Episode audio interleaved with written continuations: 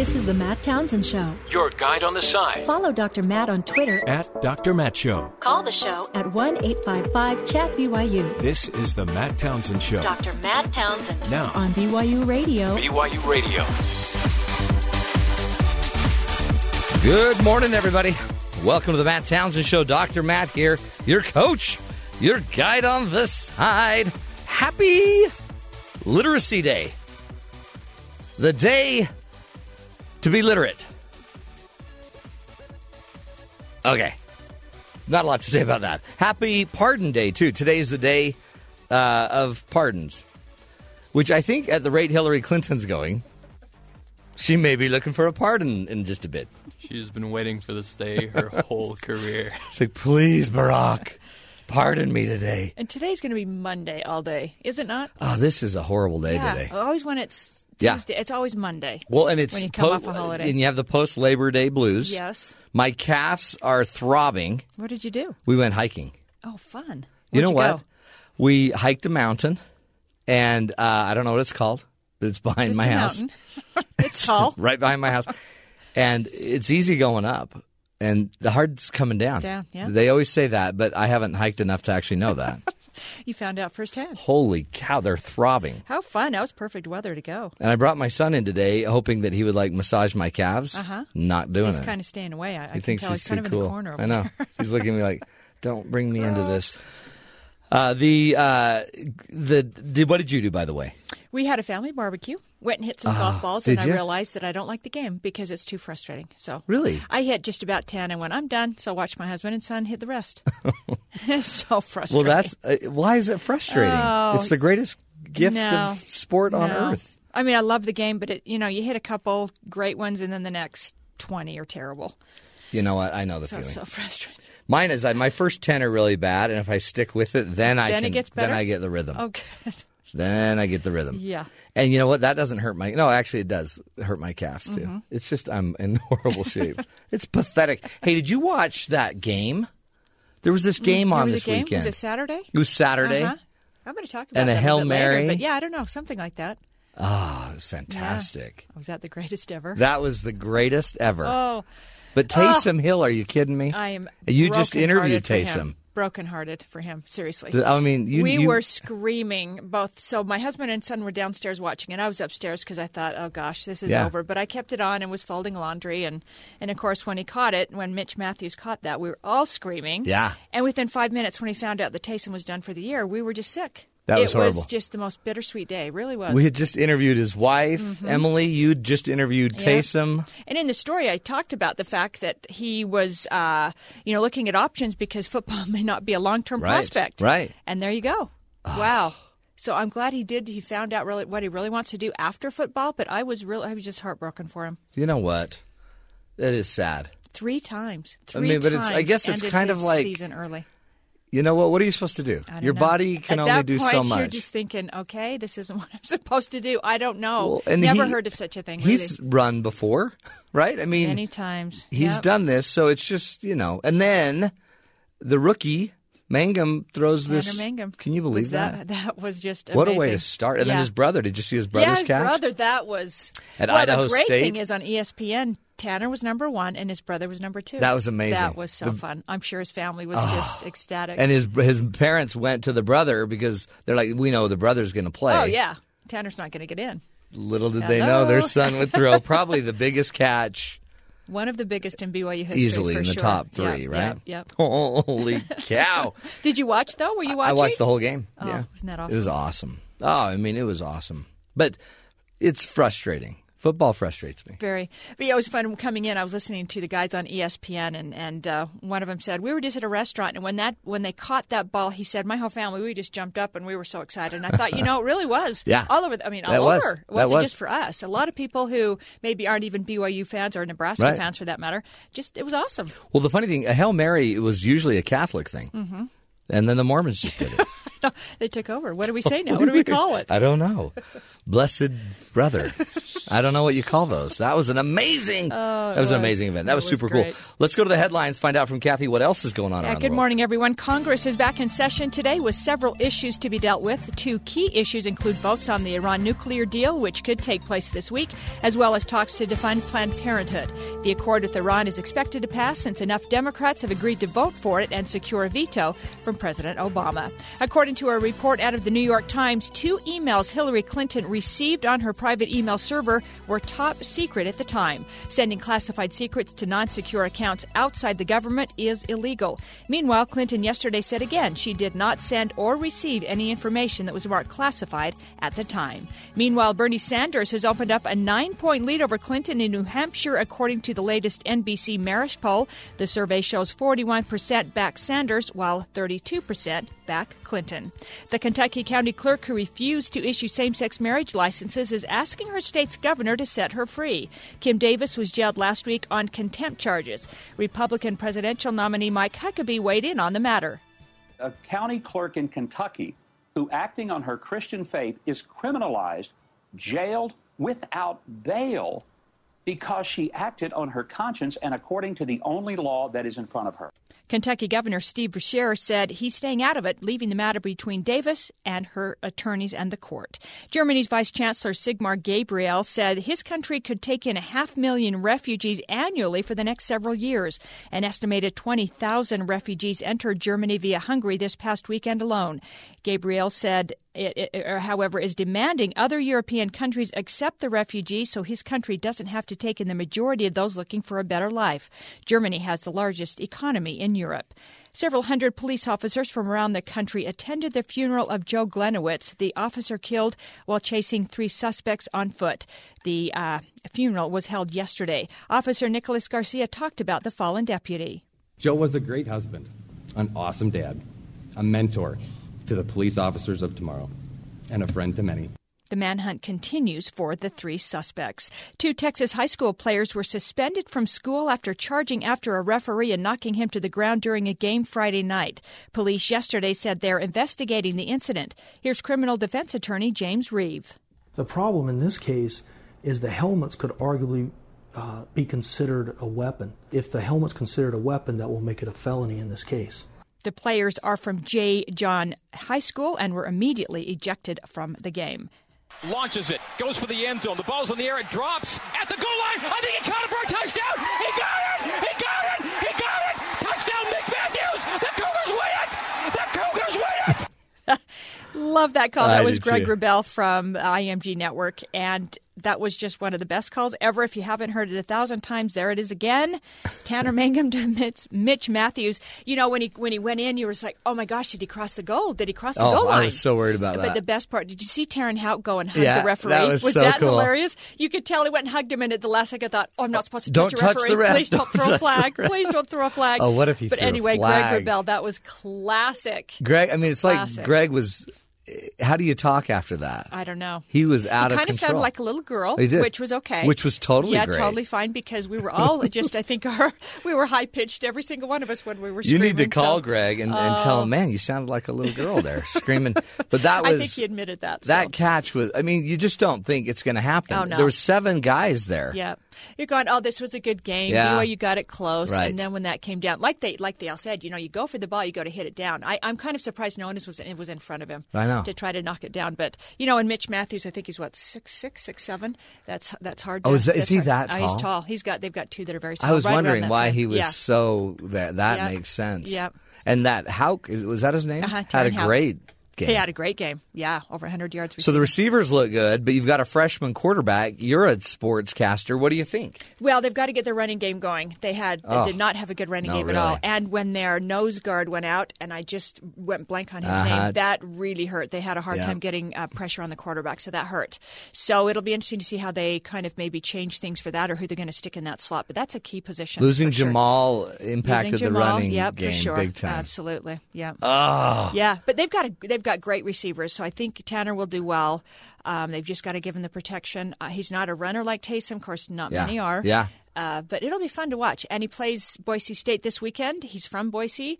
So That'll it'll be be, a big fun. draw, yeah. too. Can you imagine the pressure? Boy, you know, he, he went in thinking, "Well, I'm just filling in for a little right. bit." Right, right. And now he's the guy. So Can you imagine how that changes the whole game? Oh, But I didn't know. Uh, Bronco made a comment about how he and Jameis, Jameis, Jameis Winston. Jameis? Is it Jameis? Uh-huh. Winston won.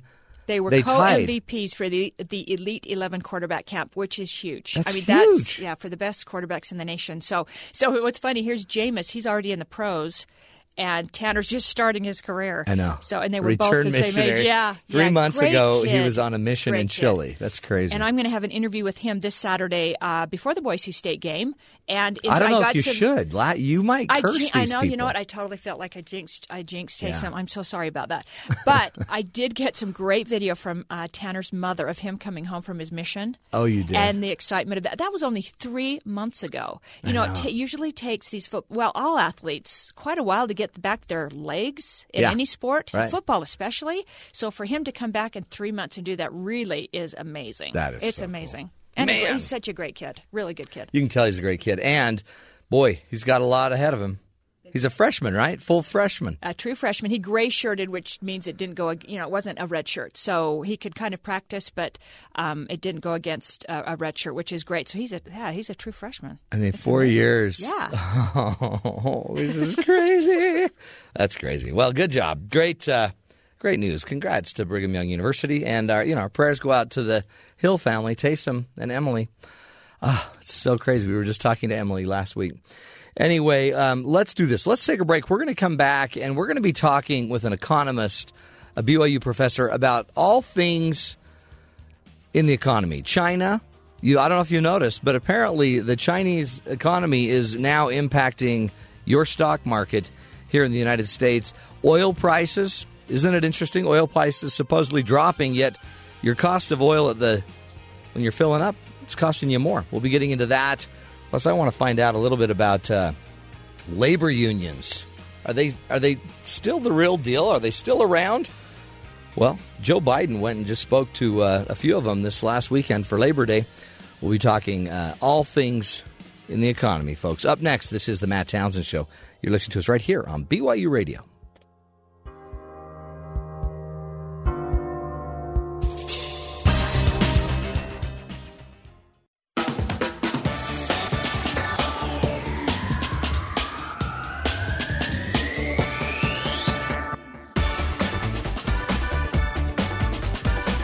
Welcome back, friends, to the Matt Townsend Show.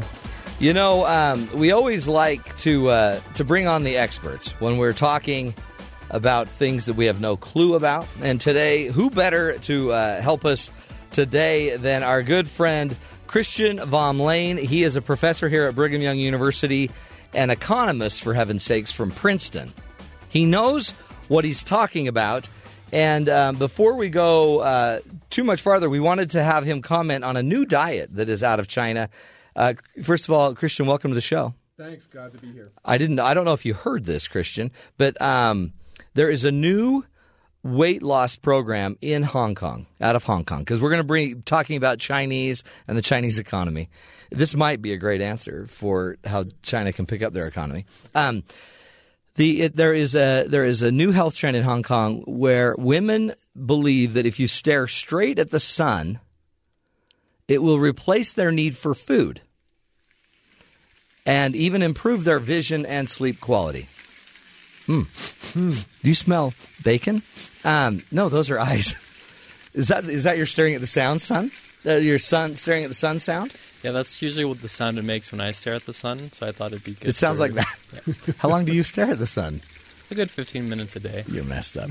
so the women between 20 and 30 years of age reportedly head to the Sam Sam Ka Village beach in Lei Mun every evening. I don't know what city that is. And they take off their shoes and their sunglasses and then they put their phone timers on and they stand and they stare at the sunset.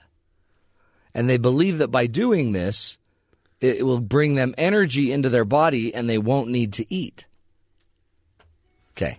What do you think, Christian? Uh, I am not Dr. a uh, medical Vom Lehn. expert here, but I don't know if uh, I don't know how photosynthesis works for humans. If I, it, uh, I don't think it works that way. um, my uh, brilliant expertise in the medical field would say I would be dubious about That's success. see, I very good answer. That's a definite good answer because it seems like you would fry your corneas or whatever, and then you're you, wouldn't want to eat, sure, because you'll be in surgery. I suppose there you I go. mean, I guess it's the same thing as like if whenever you get that pang for some junk food, if you just hammer your finger, it all goes away. It all goes away. Anyway, so uh, well, we appreciate you being here, Christian, uh, because you got to sort some stuff out for us.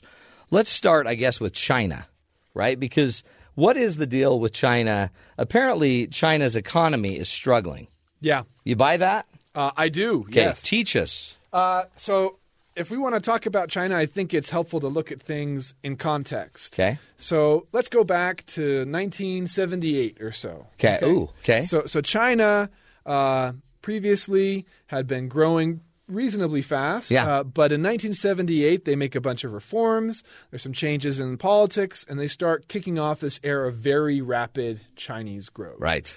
Okay, and ever since then, you hear lots of these headlines about China growing at 8, 9, 10, 11%. Very, very rapid growth. Uh, I mean, this isn't surprising for a developing country. It's just rarely are developing countries that big. That yeah, enormous. And so, so for the longest time, China's been growing and growing and growing, and some people have just kind of assumed this would go on forever. Yeah, because they I mean there's so much there's so many people, there's so much growth potential there. Yeah, but but I mean, history tells us that no matter how fast a developing country grows at the outset, eventually they're going to slow down. For every country, right. it's a different reason. Yeah. um, but th- we just don't have any historical precedent of some country that grows that fast forever, Mm-hmm. and, and that's just so most people expected at some point. China was going to slow down. And that's what we've been starting to see out of the recent numbers is China's growth is now down to 7% and people are even wondering, you know, can we trust these numbers is China's growth actually lower than this and they're Yeah. somehow manipulating the numbers to make it seem better than Because it that's what Trump argues. Trump says you're argue you're you're he's they're overinflating their money, they're ruining the US economy with changing the their money. I don't know.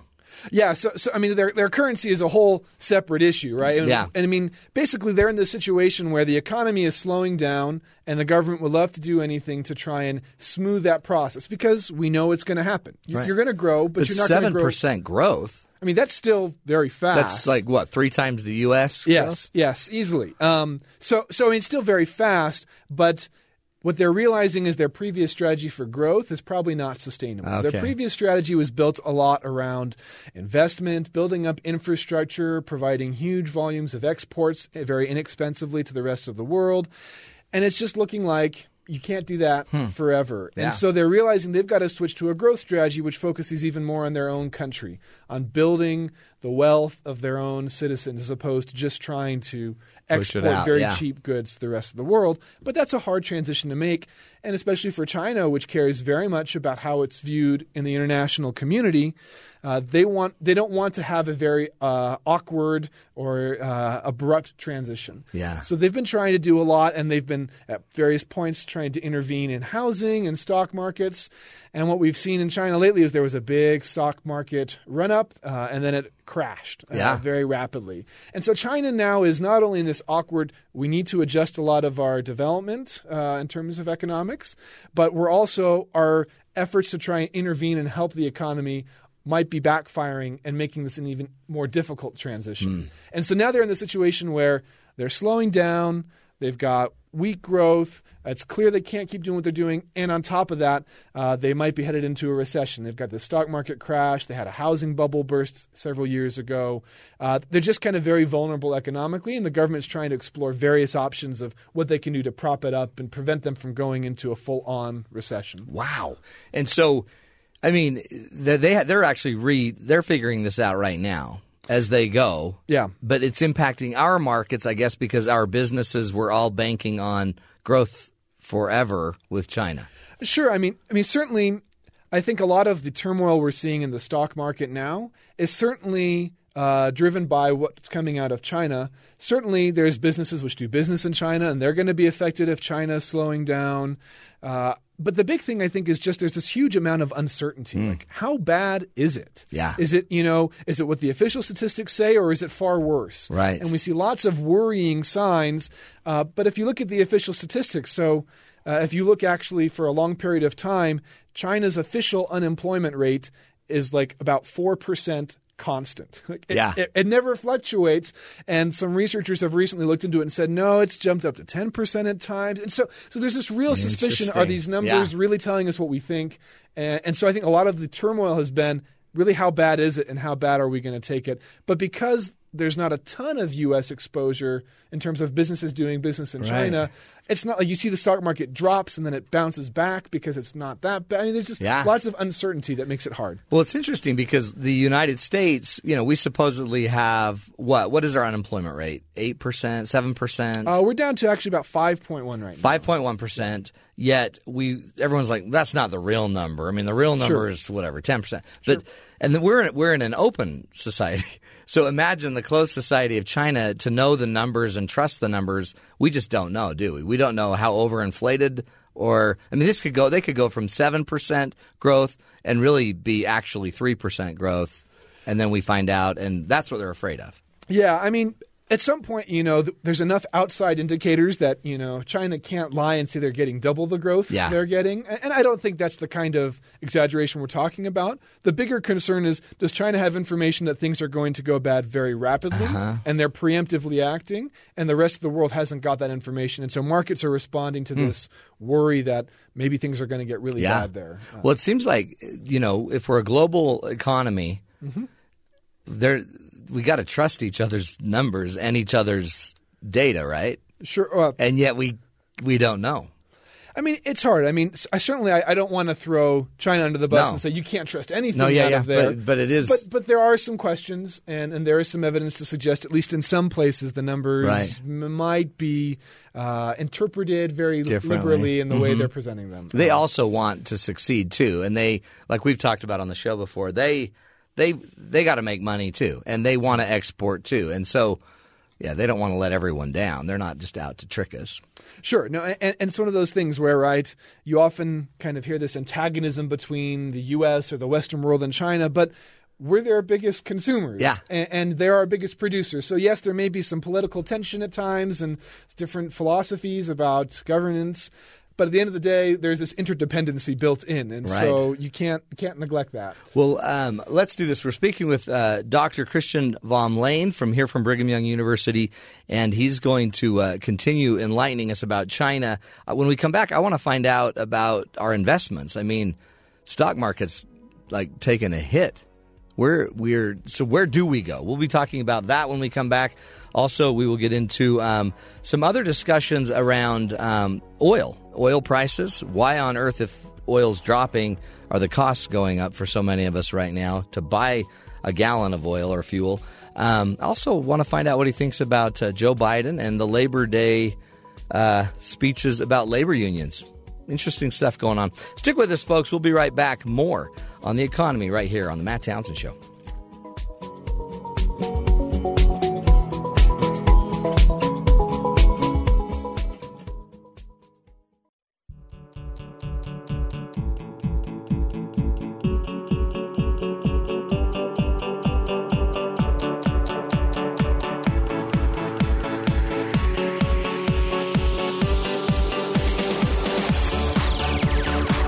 Welcome back, friends, to the Matt Townsend Show.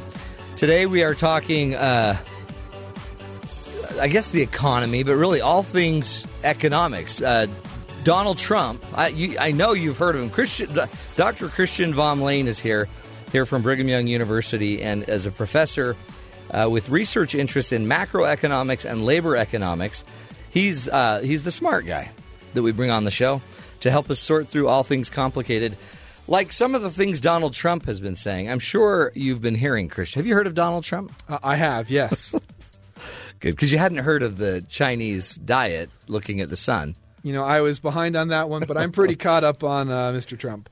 Mr. Trump uh, he always talks about the Chinese and how they're ruining the dollar, they're destroying the uh, the currency of the United States. And I don't think most of us have a clue what he means when when he says that. How on earth are the Chinese ruining the dollar? Well, so so this is I mean, let's take this a little bit broader. This isn't just Donald Trump who's talked about this. I mean, you heard when Mitt Romney ran for president, he was talking about Okay. China and Yeah. accusing them of manipulating their currency. And there's certainly been a long held uh, tension between the U.S. and China over currency. But let's let's understand what it means to have a weak or a strong Okay. currency. That's good. Okay. Yeah. So if you have a weak currency, that means all other countries' exchange rates relative to yours are low. So, So they can get more for your buck. so yeah, so so if, so China is often described as having a weak currency, and that's because for you know you, you get one Chinese yuan with you know sixteen cents American dollars, and the, the ratios are low, Right. And, and that's that's generally true across countries. Okay, but but generally speaking, if you have a, a low exchange rate on average and you have a weak currency, that generally signals that your country is weak economically or more unstable.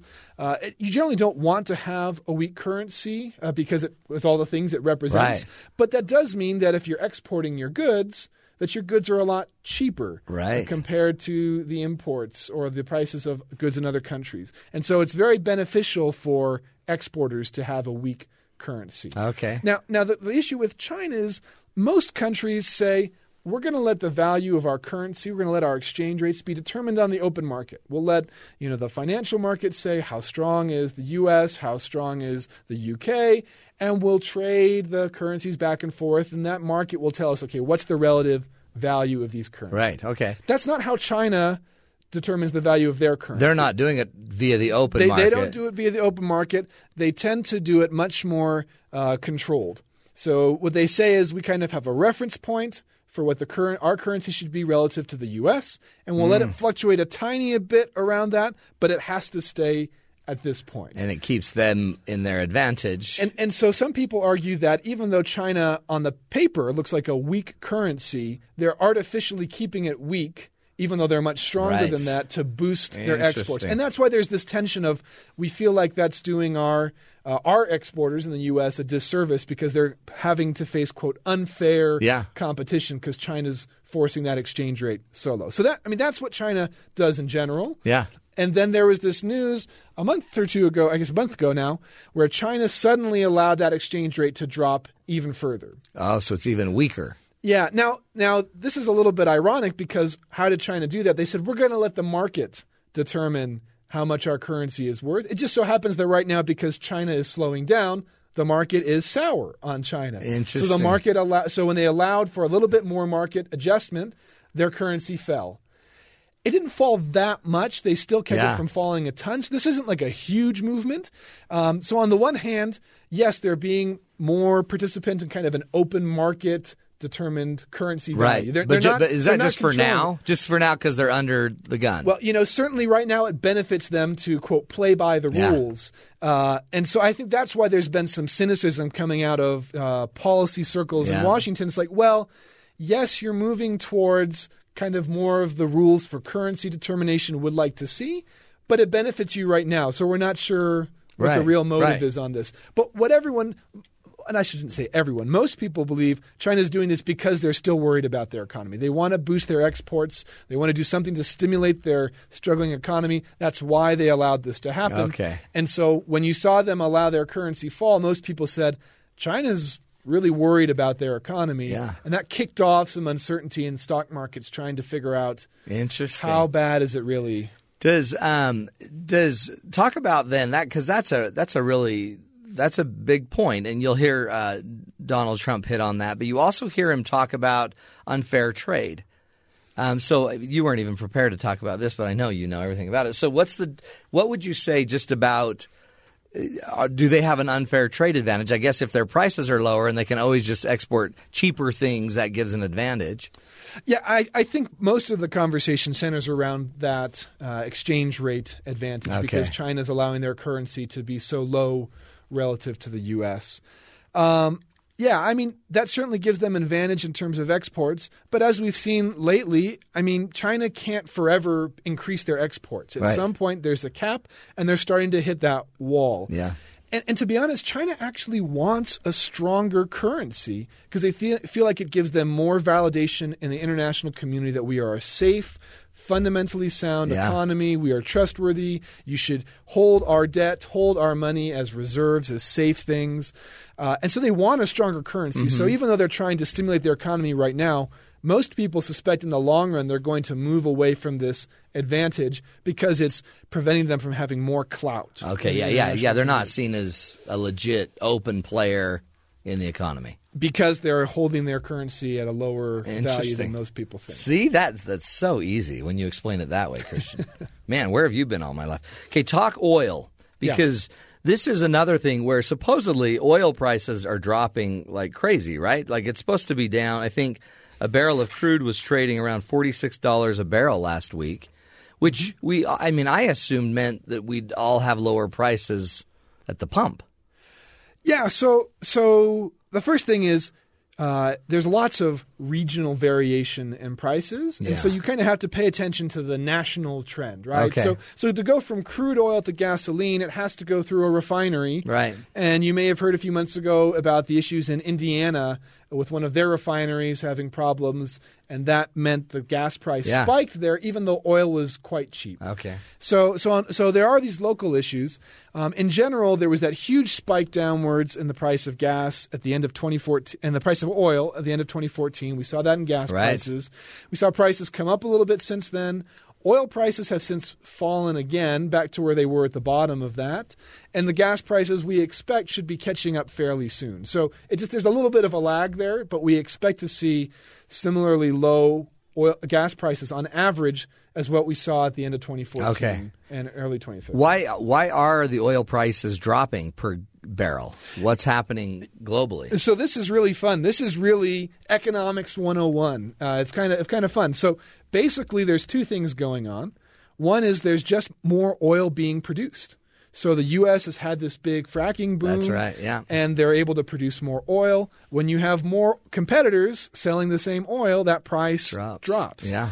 That's piece one. Piece number two is that people are demanding oil less because of struggling economic conditions. So especially Europe has still got some struggles, and with China slowing down, Yeah. Oh, there's less true. demand for Yeah. oil. When people want oil less, demand falls, price falls. So so it's it's really just you know more supply of oil, less demand for it, pushing down. Plus Iran now. Iran's going to be out on the market soon. Well, and, and so that's that's the funny thing. Normally, if if I'm a member of OPEC, Yeah. who has a huge say in the supply of worldwide oil, if I see prices are falling, what I want to do is I want to restrict how much oil is being produced to keep those prices high. The surprising thing is they haven't done that.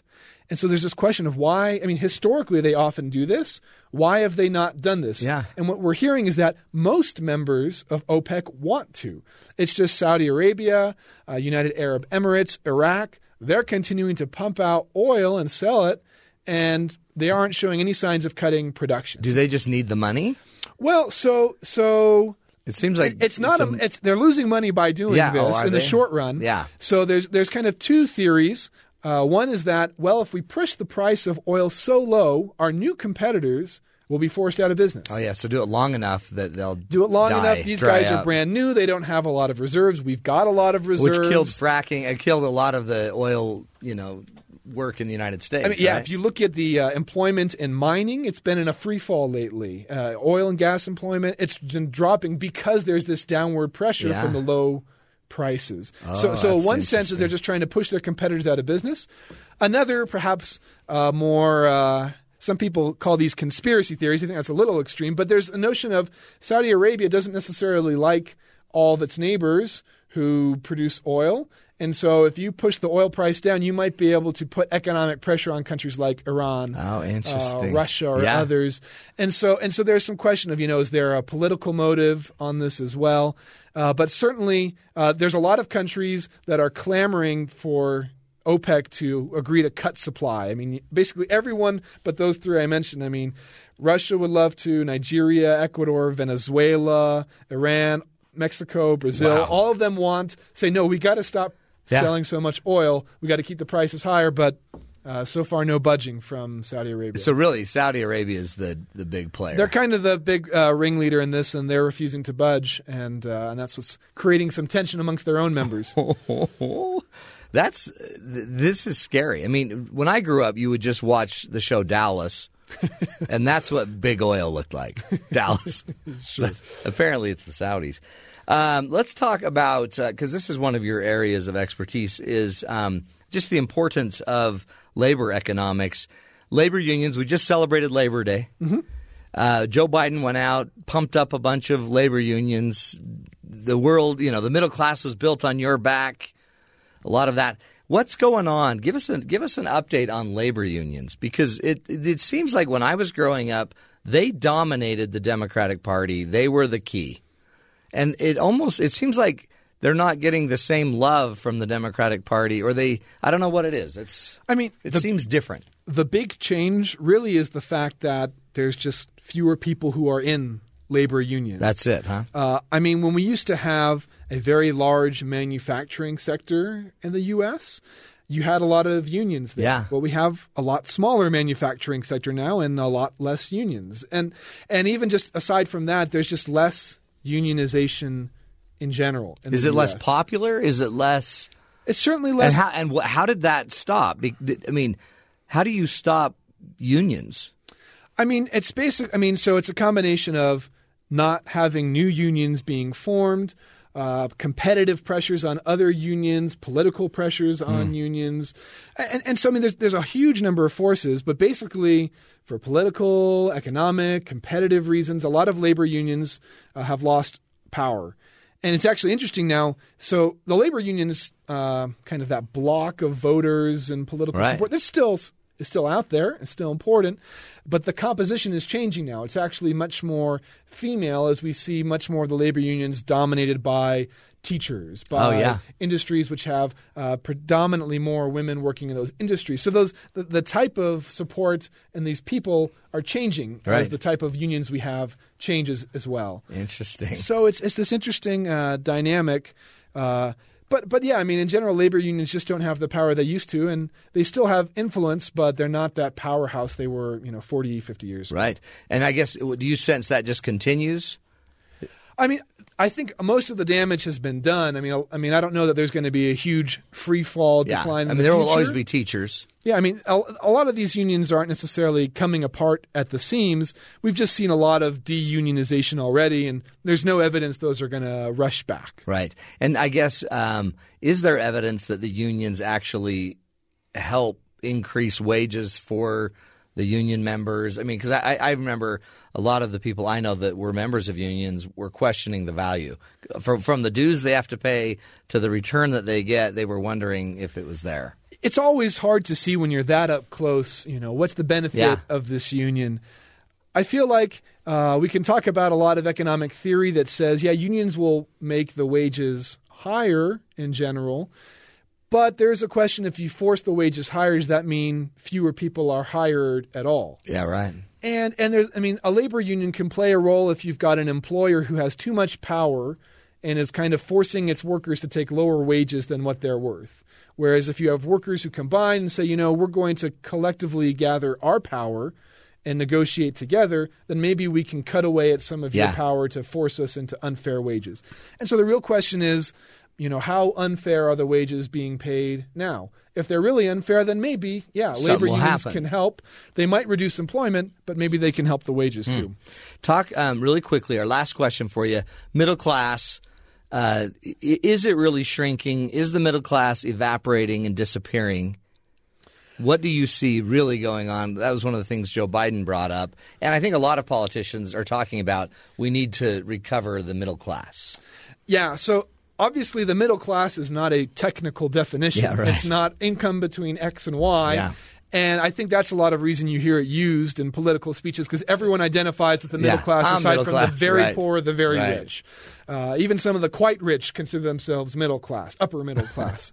and, and so, so by most measures of trying to put that to paper, yeah, there is less of a middle class. There's more inequality, more wealth concentrated in the hands of the very rich. Um, even in some types of middle class jobs, we see a lot of middle, traditionally middle class jobs vanishing from the economy, further putting pressure on these people in the middle. You know, Yeah. either they're going to have to upskill and become, you know, higher skilled workers and start to enter towards the higher end of the Right. spectrum. Dual income families to survive. or you get yeah to the lower end where you know we got to have multiple incomes, multiple jobs. So so certainly there's a lot of downward pressure on the middle class, uh, but unless you choose to carefully define that, it's just a nice talking point. They're just they're yeah, they're just throwing stuff out there. Man. See, Christian, you need to be here. You could be our you could help us decipher Trump. you could be you could you could be like just that just the the gift that we enter in language from Trump and then you tell us what it really means. well, I, I I'm not a mind reader, so I don't know what he means necessarily. I don't know that he does either. Uh, good job, Christian. Christian Vom Lehn, again, remember, he's uh, here at Brigham Young University in the economics department. Is that right? Man, that's cool. He's and he's ours. He's he's here for us, and we'll, we'll have him back regularly. Come, uh, stick with us, folks. More uh, after the break. We'll continue our discussion. Do a little coaches corner when we come back. This is the Matt Townsend Show right here on BYU Radio.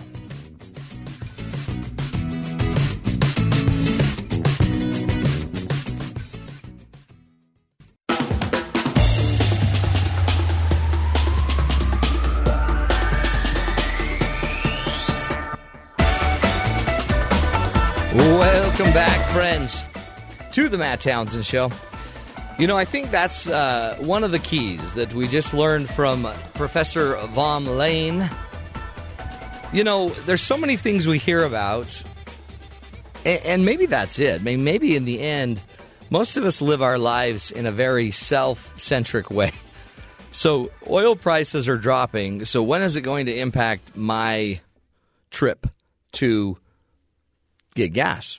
In the end, we are all really living a very personal, real life for ourselves. And these decisions that our candidates make, they impact, no doubt about it. For example, uh, even just you know pushing EPA issues, pushing environmental protection issues. Um, I mean, it, it does make a difference. It does drive certain oil prices up. This is why some of these refineries um, are even struggling to to make the EPA numbers that they need to make, and it might end up costing you as well. So be thinking about it as you're going and, and dealing and listening to these politicians. You may not know everything they're talking about, and they might throw out China is playing with the currency. But what you might want to figure out is what that means. And what does it mean to you? So that you're not just letting these politicians spin stuff. I mean, it seems so much of our job in trying to choose uh, the next president is just trying to cut through all of the spin. And um, it's not enough, too, I don't think, to just because remember, the, the news stations, they're going to just quote them. And the news people, they are up to date on what that means when China's just messing with currency. They know what that means because they've studied that. But the average citizen probably hasn't. So just as a just as somebody that cares, can I just challenge all of us to study a little bit more, understand a little bit better. Don't just pick your politician by their height, like we talked about last week, which so many people do. I mean, ironically, again, how come it is that the tallest candidate that is running for president out of the final two parties, how come it's the taller one that tends to win? It's problematic, especially for Ben, who's really short. No offense. I'm six foot two. Yeah. He's about five four. I mean, in hills. I'm telling you. Anyway, that sounds rude. 2020, Ben Wasden. 2020. Is that your eyesight? You know, No, that's when I'm running for president. oh, you're running for you and Kanye? I thought I'd let him be my running mate if he doesn't make the nomination. Oh, mercy. Hey, everybody, let's just hope the world ends before 2020. Let's just go with that. Just pray for pray for the second coming. Um, I'm just kidding, man. You look great, and you look tall. You look taller than five four. That's for sure. With your heels on. Um, anyway, g- great interview there with Christian Vom Lehn. Next hour, we got a really interesting subject. We're going to be talking about vocal fry. You know what I mean? Um, that's called vocal fry. Um, so, how do you feel about this? Um, we're going to be talking about all of the little speaking tricks we use, throwing in the word like, like, like, you know what I mean? Like, you know? Um, vocal fry expert will be talking to us, a professor that's been studying the thing for heaven's sakes.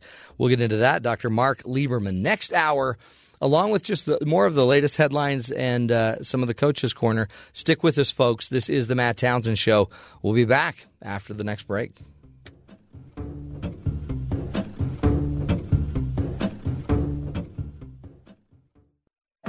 This is the Matt Townsend Show. Your guide on the side. Follow Dr. Matt on Twitter. At Dr. Matt Show. Call the show at 1 855 Chat BYU. This is the Matt Townsend Show. Dr. Matt Townsend. Now. On BYU Radio. BYU Radio. Good morning, everybody. Welcome to the Matt Townsend Show. Dr. Matt here, your coach, your guide on the side. Happy Tuesday morning to you. Mmm. Is it hard to get back back in the swing of things? Holy cow, I'm dying. My calves are throbbing and my lungs are full of soot. There's wildfires Yeah, in Utah. wow. Did you do you smell that? Oh yeah, it almost looks like the newsroom is, is cloudy from all the smoke. It's well, I think there's someone smoking in the newsroom. Yeah, newsroom. it could be. They'll which be is in big against trouble on BYU. BYU yeah, campus wow. We better go find them. Crazy time, crazy time. Um, and I was going to go on a walk today. I was so excited. Now I'm not. I can't. Oh, go out here? Yeah. You'll we'll just get a, a mask on. You'll be fine. Do you think people would look at me if I wear a wonder. Yeah, they'll wonder what you have. Some kind of illness or something. that would be a hazmat suit. Yeah, I didn't know it was that bad though. Until you get Yeah. a little bit closer, and then it just really it overtakes you. That's a- why it's, a good to live where we live. Right. Yeah, then we don't pick up the Yep. smoke from. Utah County. Ben, no offense. Hey, happy Literacy Day today. Today we are going to be talking about um, what we call the vocal fry. I just used one right there. Um, um, the vocal fry, and in fact, let's let's let's give you um, an example um, of the vocal fry um, news. Um, clip number thirteen. And now the news. Sales of U.S. new homes recovered in April after slumping in the previous two months. But Americans are still buying new homes at a slower pace than they did a year ago. That was great. Isn't that great? It's so Like, good. Totally. Yeah. So we'll be talking with an expert about vocal fry. You may not have ever heard of that term. Uh, Mark Liberman will be joining us, and he is going to be uh, giving us insight into different ways that we use our speech. Maybe some things we want to focus on, getting rid of some of the ums, for example, um, and those long, um, vibrating. Um, So Jake, your son, who's off Yeah. on mission, Jake, just curious in Spanish, what did they say? What did they say? Um, Do they say um in Spanish, Jake? Este, uh, mm, este, como. mm. they do say um. They do say um. It's a universal yeah, thing. it What is. do they say in German, Ben? Halt. Pardon? Halt. Halt. Es ist, es ist halt cool. He looks so goofy when he talks like that. I don't want to be rude, but is halt like halt? Halt. Halt means like, Stop. No, it, it it means that, but it also means like yeah. Okay. So es ist halt cool. Halt cool. Cool. Cool. Cool. I'll, I'll help you with your German Yeah, after the show. you're going to need to do that. Today's Literacy Day, so we're we're working on literacy today. Also, um, did you hear this crazy story? Holy cow! This is just crazy. Police, uh, a wife, apparently, they arrested a 28 year old Alaska woman and a serious wife. And a serious wife of the year candidate yesterday for allegedly stealing a state trooper's patrol car while her husband was handcuffed in the back seat. So they'd arrested the husband, And She was just trying to get him free. and she just jumped right in there.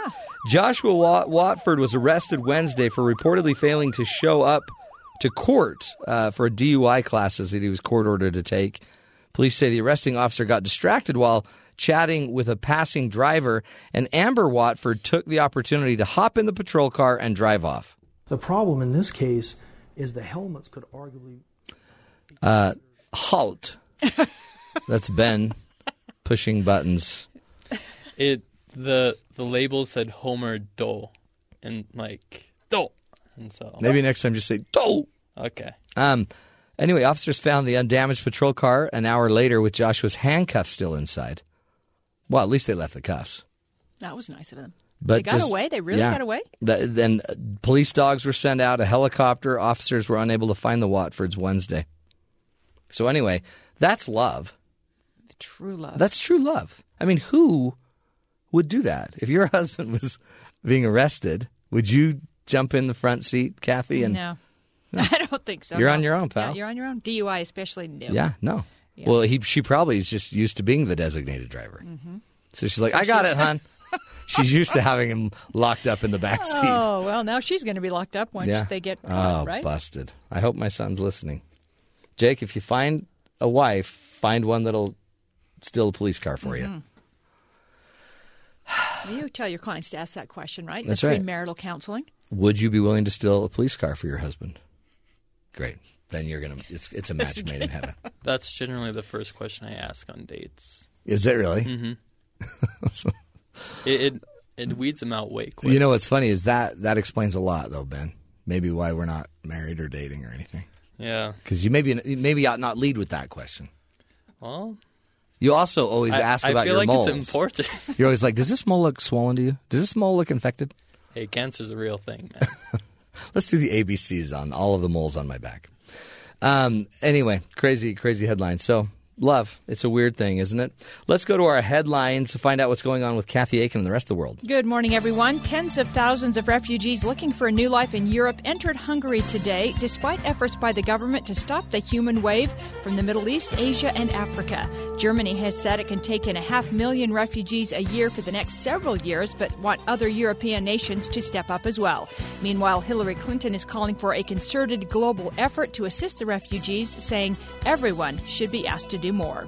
According to the latest NBC News Marist poll, Bernie Sanders has opened up a nine point lead over Clinton in New Hampshire. Their survey shows 41% back Sanders, 32% for Clinton. Sanders talked about why people like him. People are saying, you know, he's right. Uh, Maybe we do have to deal with income and wealth inequality. Sanders' lead is also due in part to the controversy over Clinton's private email server. According to a report out of the New York Times, a CIA review has found two emails Clinton received on her private email server were top secret at the time. Sending classified secrets to non secure accounts outside the government is illegal. Clinton continues to deny any of the emails she sent or received were classified at the time. And the question still remains will Vice President Joe Biden enter the Democratic presidential race? You got to talk to my wife about that. I've got to talk to my wife about that.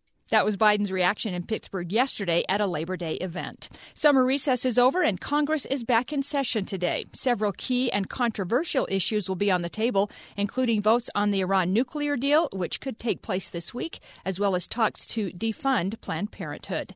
Kim Davis, the Kentucky County Clerk who refused to issue same sex marriage licenses, remains in jail. Davis was jailed last week on contempt charges. Her attorney, Roger Gannam, wants a higher court ruling. We hope through this first step and the subsequent appeal steps we take, we will be able to get a, a higher court to overturn the improper contempt order that Judge Bunning entered on Thursday.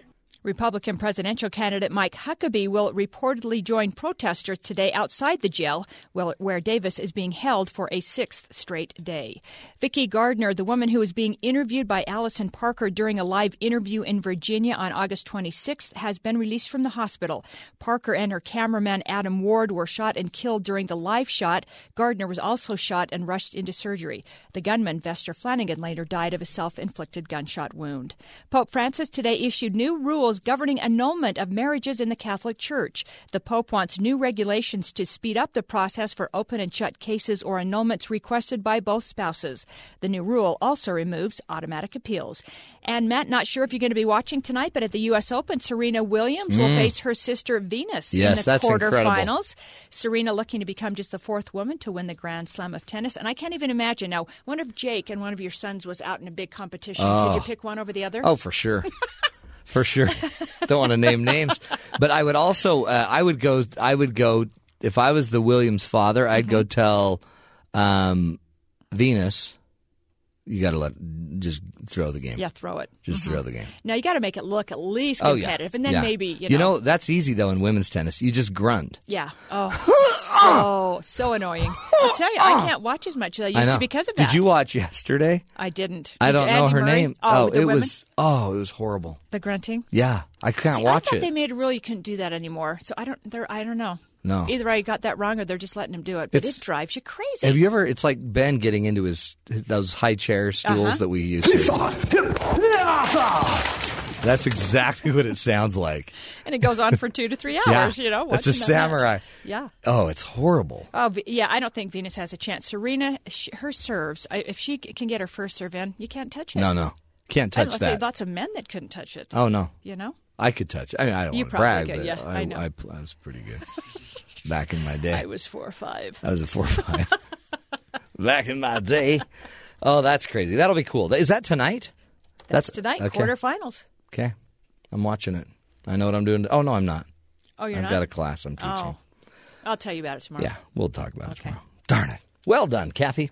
Uh, interesting. Maybe that little tennis serve grunt noise is really the beginning of the vocal fry, where people talk and use long vibratory sentences like that. I think it began there, or it was a samurai thing. I'm not sure. Mm. See, that's a bad conversation right there. We will be speaking in just a few minutes with uh, Professor or Dr. Uh, Mark Liberman will be joining us, and he is an expert in this vocal fry idea. Now, vocal fry is the low vibratory sound that comes in some people's speech, particularly at the end of their sentences, a la pretty much all of the Kardashians. They are the queens of the vocal fry. We'll be coming back learning more about this interesting, um, I, I don't know what we call it, vocal development that's go, that goes on in our conversations. Stick with us, folks. Uh, interesting subject coming up. This is the Matt Townsend Show right here on Sirius XM 143 BYU Radio.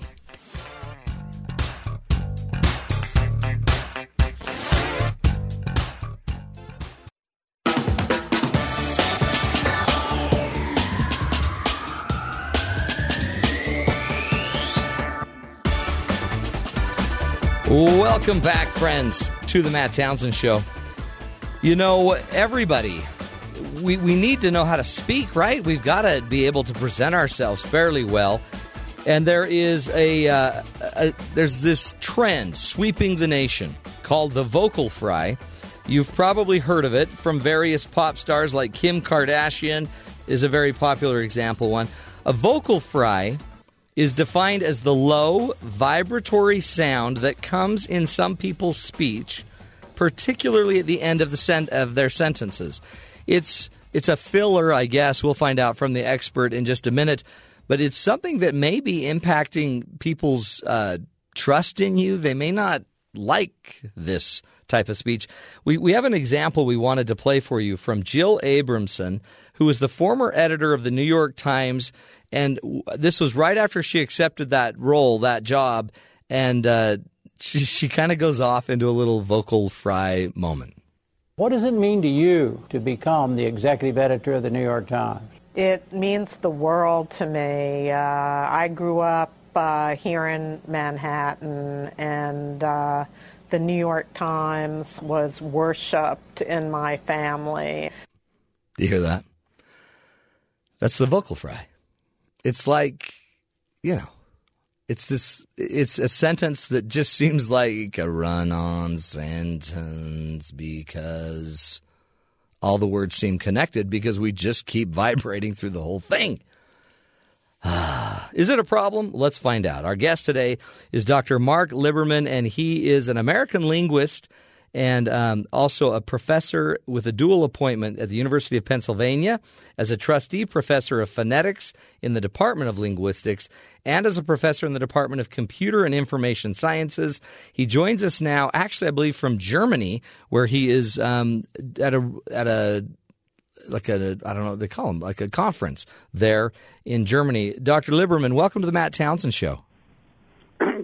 Good to be here. Great to have you. Thank you for letting us do this when you're supposed to be at a conference. well, um, uh, I'm just as happy to be talking to you. Thank you. Talk about what is a vocal fry and where did this come from? Is this a new idea? Has this been going on forever? Uh, well, three things. Uh, first, there's actually two technically different kinds of uh, ways of talking. Uh, one is what's what linguists and speech pathologists call vocal fry, and the other is what they call creak or creaky voice. And I think that what you played us in Jill Abramson's uh, clip was actually creaky voice rather than fry, technically speaking, because it was a regular vibration which just happened to be low enough in pitch that it that we could hear the individual oscillations, the individual sort of uh, creaky sounds, Hmm. like sort of like the creak of a door opening. Interesting. Um, vocal fry occurs when it's also typically rather low frequency, but the pulsations are erratic, kind of like what happens if you sprinkle some water into hot oil Uh-huh. and you hear the kind of irregular pop, pop, pop, pop, pop, pop um, that happens in frying. So that's why it's called fry. Okay. It's kind of like like frying food. And uh, they're related phenomena. They both tend to happen uh, when the vocal cords are relaxing and the pitch of the voice is getting low. And uh, so then the second thing to say is that everybody does it. I think if we were to look over recordings of uh, your old shows, we would find you doing it. Yeah. Uh, though I haven't done that. Um, so You, you know what? You do not want to. Believe me. And uh, the third thing to say is that everybody has always done it. That is, if we look back as long as there have been recordings of the voice, certainly I've looked back into the teens and 20s and 30s, uh, you can find people, um, you can find this phenomenon. Is It's a it's natural thing, and it's always been around. Now, what people are are saying, are perceiving, and asserting is that there's it's happening more in certain parts of the population. That in particular there are there are women, especially maybe young women, maybe some kinds of young women, um, who are doing it more than uh, who are doing it more as a kind of fashion trend or something like that. yeah. Now, it's always been true that some people do it more than others, uh, either because of uh, idiosyncrasies of their voice or because of the way that they use their voice. Uh, what's not so clear, I think, is whether it's really true that uh, there's a trend spe- sweeping the nation of a change in creak and fry production, or rather a tre- trend sweeping the nation of change in creak and fry awareness. Yeah, maybe That that's it, huh? Are, are noticing it, and once you notice a kind of behavior, especially a kind of behavior that annoys you, then you're likely to confirm your impression that my God, this is happening over and over again, more and more often, because of course, when it when you notice it, then it annoys you. Is it? I mean, some are like attributing it to the Kardashians because they they might be making it more noticeable. Well, that's certainly possible. I don't think there's any evidence that that's Yeah. true. I'm quite sure that Jill Abramson was not imitating the Kardashians. I hope not. Right? Does is it is it so? It's been going on forever. Is it? Um, is it cultural? Is it are certain groups of people more likely to have it depending on where you're raised, how you're raised? Uh, it's certainly possible. There are languages, English is not one of them, in which creaky voice is uh, is something that can distinguish words. That is, a given word, you know, cat with creaky voice would be would mean something different than cat without creaky voice. Hmm. Um, so, in that sense, it's cultural. That is, it can become part of a language. Uh, but uh, um, the the fact of the matter is that we don't actually have a very great deal of evidence about this. Um, and since people are so interested in it now, it seems like uh, it's time for more extensive studies. One thing that some colleagues of mine and I at Penn are gearing up to do is there's a collection of sociolinguistic interviews called the Philadelphia Neighborhood Corpus, which uh, people in the sociolinguistics group at Penn have been collecting since 1972. And so we're going to go back over a sample of those recordings Oh, wow. and look to see whether uh, Creak and Fry have become more common among women in general or young women in particular uh, over that period of time. Hmm. Do you know? Is it more prominent for women to use Creak and Fry, or is it is it an equal opportunity vocal issue? Well, it's, an equal opportunity vocal issue in the sense that males certainly do it. It's possible that it's. I, I, my own opinion is that the difference is mainly that it's more noticeable when women do it, and here's why. Um, what's happening with Creak in particular is that the pitch of the voice is getting low enough that the individual oscillations are coming along more slowly than what's called the flutter fusion threshold. So this is a little bit like the phenomenon that, that makes a movie or a video look like continuous motion to us. It's actually a sequence of still pictures, but they come by quickly enough, say 30 a second in the case of a video, that our eyes don't resolve them as individual pictures hmm. anymore, but we see smooth motion. And something very similar happens with sound. If you play a series of clicks, um, say 10 times a second, you hear a train of clicks. If you play a series of clicks 100 times a second, what you hear is a tone, a pitch. Yeah. You can't, your ear can no longer resolve the individual clicks. And the threshold for that uh, fusion, um, that acoustic fusion, is around, let's say, around 50 hertz, 50, 50 times a second. Now, lots of uh, guys may, their, the, their voice in low pitched regions may get in, into that threshold region or below it. Um, but we, you don't notice it so much because you kind of expect their voice to be low. And there are some men whose voice is so low that they're right around or below the flutter fusion threshold all the time. Whereas women's voices are normally in their modal range, you know, well above the threshold. Oh, so I they see. Sound Yeah. clear and well pitched. But if they suddenly drop um, so that they're below the threshold, then it's really striking. Yeah. So that at least is true. Now, it, it's also conceivable that for either for physiological or cultural reasons, women execute the relevant gestures more often, but I think it's not clear that that's true. That's so interesting. Yeah, and um, let's do this. Let's take a break. We're speaking again with uh, Dr. Mark Liberman, and he is uh, from the University of Pennsylvania as a trustee professor of phonetics in the Department of Linguistics there.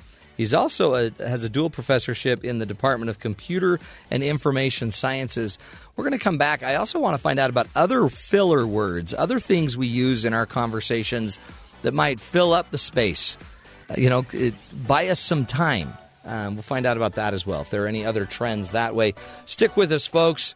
We're talking about vocal fry and your speech, finding out uh, what we do to sneak through on life when it comes to our our little interesting quirks. Stick with us, folks. This is the Matt Townsend Show. We'll be right back.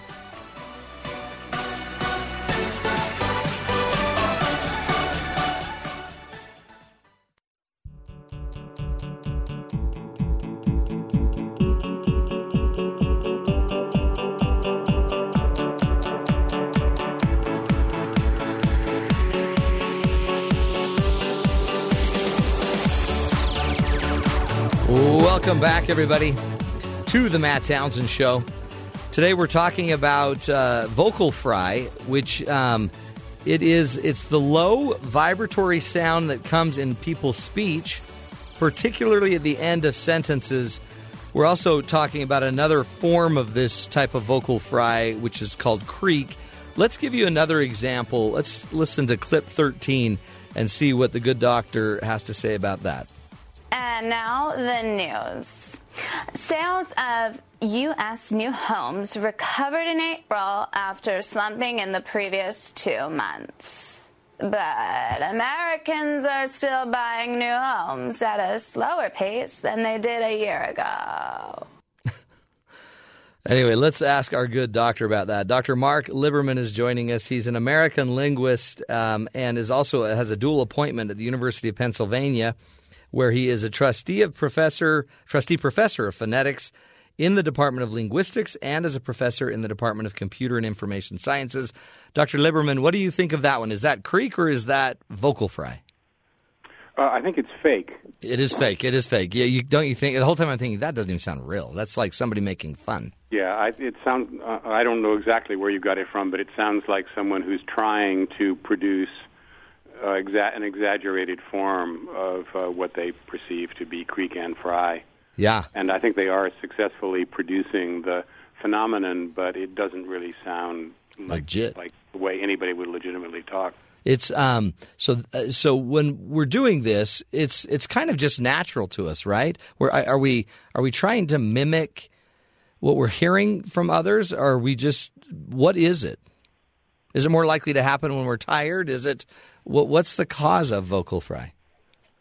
Uh, well, the the cause is the basic nature of the mechanisms that we use to produce sound in the first place.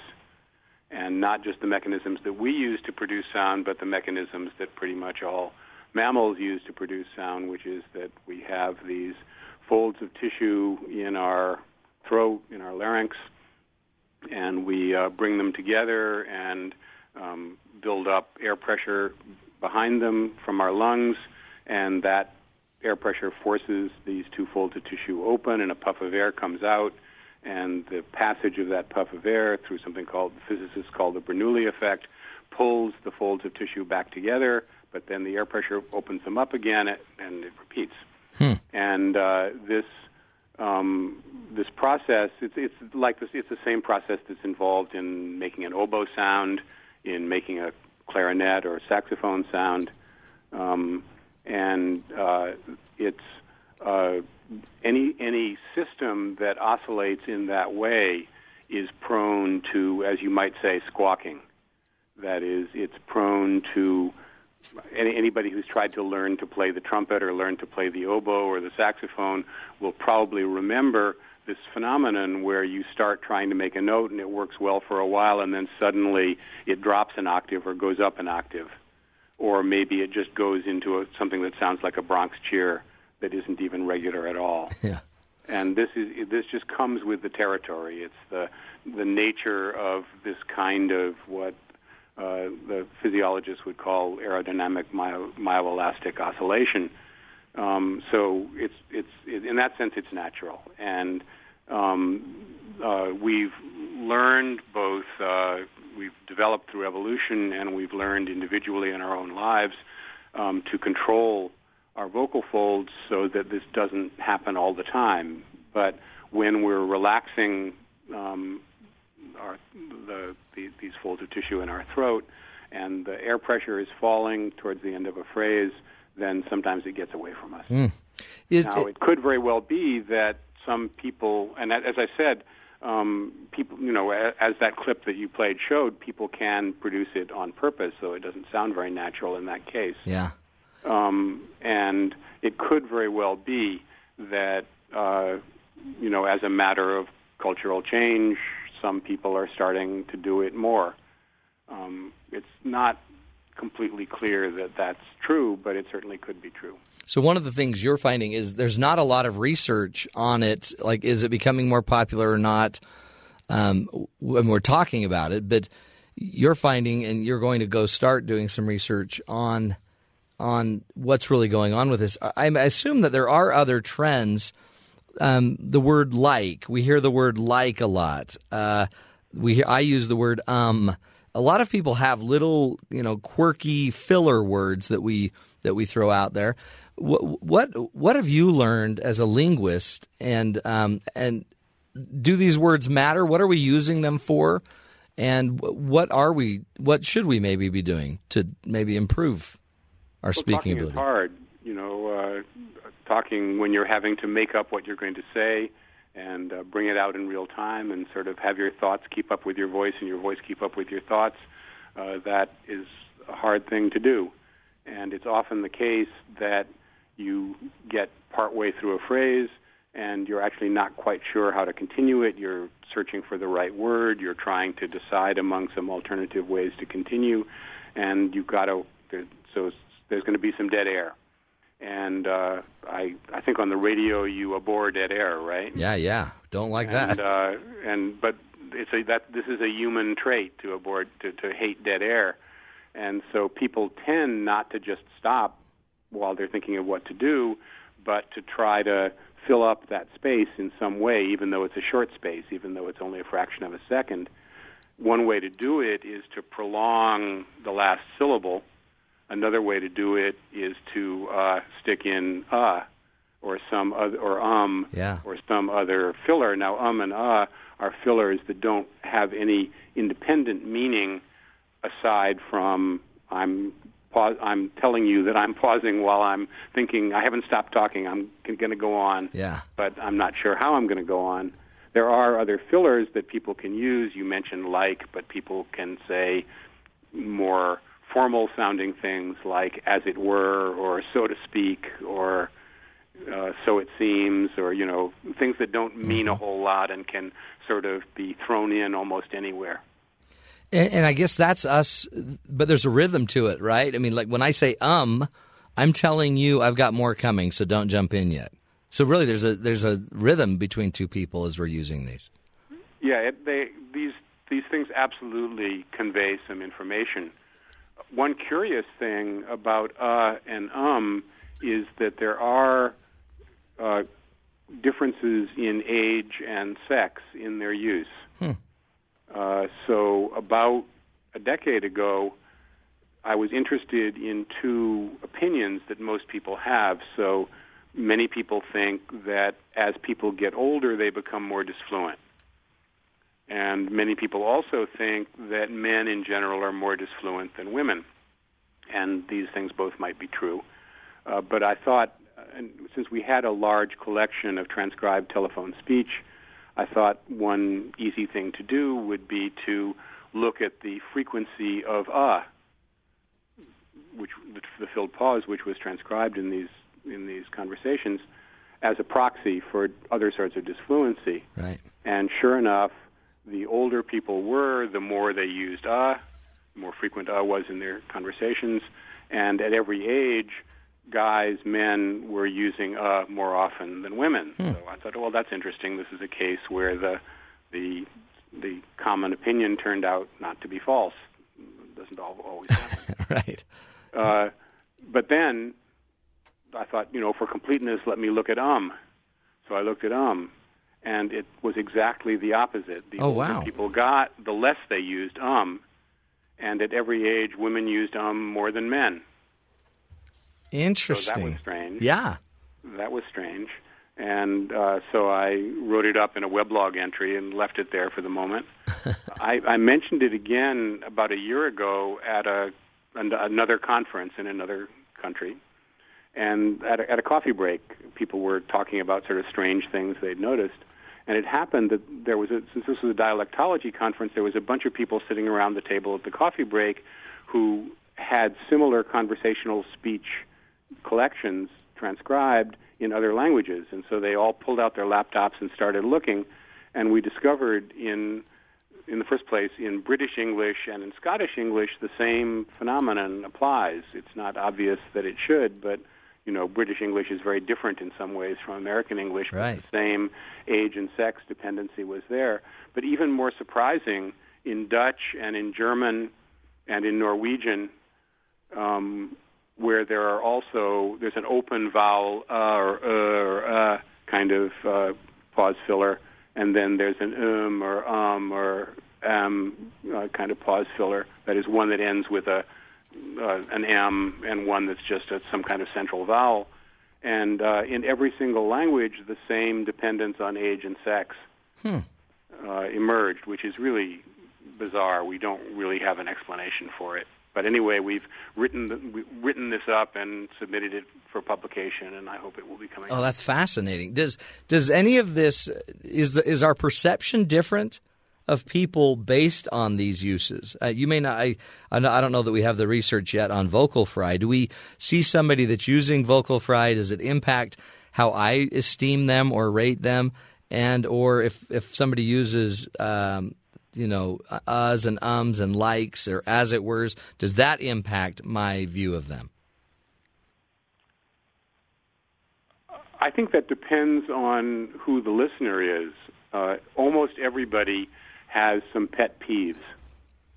Right. There are some people who just absolutely hate uh, like these are sort of approximative likes, the ones that that people that some people uh, throw in as kind of fillers.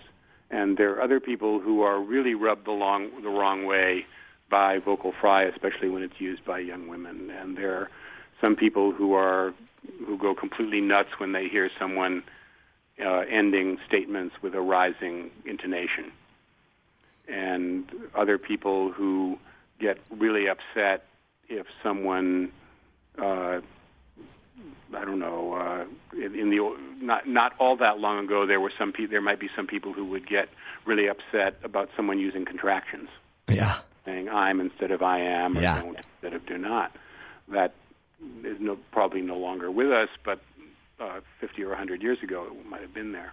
That it, it's So- it is. It's fascinating though. So, so, so I think basically it depends. If there are people out there who can't stand like, then if you use like, they're gonna you're going to annoy them to that extent. Just as if they uh, if they dislike a certain kind of clothing, or they dislike tattoos, or they dislike a certain uh, hairstyle, uh, you can annoy them. I mean, you, you beyond a certain point, you can't Right. in my opinion, you can't worry about all the ways in which you might offend somebody. You just have to try to be yourself in an honest way. And Well, that, that's why I'm wondering at a conference where they're all phonetic and linguistic experts. That's got to be really scary to present a paper.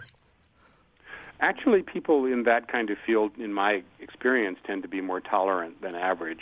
Oh, are they? They're just, yeah, they've heard it all. They yeah, they're open to Yeah, it. Well, and and they also are aware of the uh, social forces that lead to um, prejudices of this kind. I mean, some of these prejudices are have to do with regional accents. So there are some people who who don't like in in America don't like Southern accents. Some people who don't like accents from New York. I've met Southerners who don't like who, who think that Yankees sound cold Right.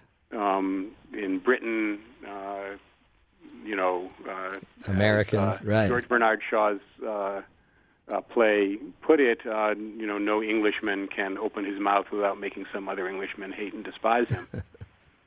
It's true. so, so, so part of it is this kind of uh, social, geographical, um, socioeconomic status kind of difference.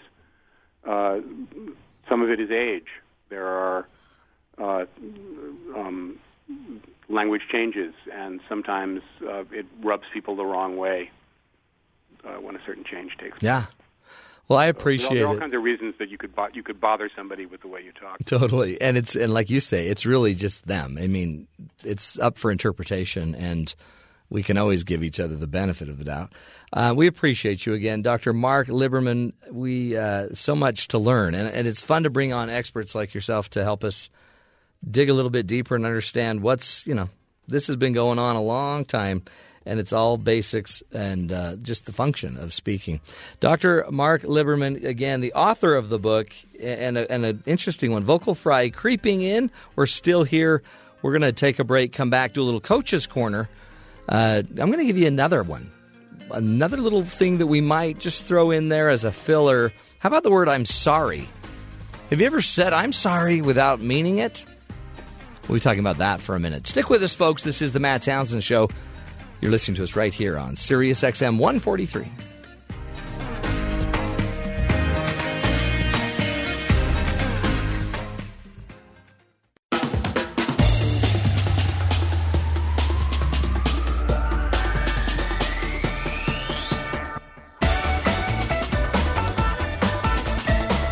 Welcome back, friends, to the Matt Townsend Show. Isn't it interesting? We use language sometimes to build trust, sometimes uh, to drive people crazy, even accidentally, like the Kardashians use the vocal fry. But here's here's a little. Uh, we found a vocal fry. I don't know if this is legitimately a vocal fry, and our professor is no longer on the phone. But listen to this and, and tell me if this in does this create any emotion in you.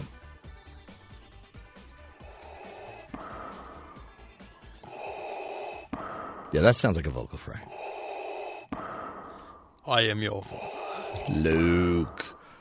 Yeah, that's a vocal fry. That is one of the earliest vocal fries recorded uh, in not in our galaxy, in another galaxy, far, far away. Yeah, that's a total vocal fry. How about this one? Um, um, I just used um, and we're using those to buy space, right? But do you know somebody that uses two words? I'm sorry. I'm sorry. Sorry. So sorry. They just quickly say sorry, and you don't even know if they mean it. They just say it. Could it be that some of us use the word sorry as a filler? And it's interesting as I work with clients, a lot of them are like, oh, if they would just apologize. This person never apologizes. They never apologize. So there's some that never apologize, and there's some that are always apologizing. One of the things I would just suggest as your coach today is let's let's really think about how we use the word sorry. I believe I believe it could possibly be harmful to say sorry if you don't mean it and if you're just using it as a filler. I mean, it might be just as effective to use the words uh-oh. Uh-oh. Matt, uh-oh instead of I'm sorry, I'm sorry, I'm sorry, I'm sorry. It's it, it's a great idea to apologize, no doubt. Except if you're using the apology just to get the person to be quiet, just to end the thing and make everything go away, and you don't change your behavior, then you're just using it as a filler. I think people use it as a filler for a few reasons. Number one, it's just a habit. Most things in life, you know, just like we just make habits.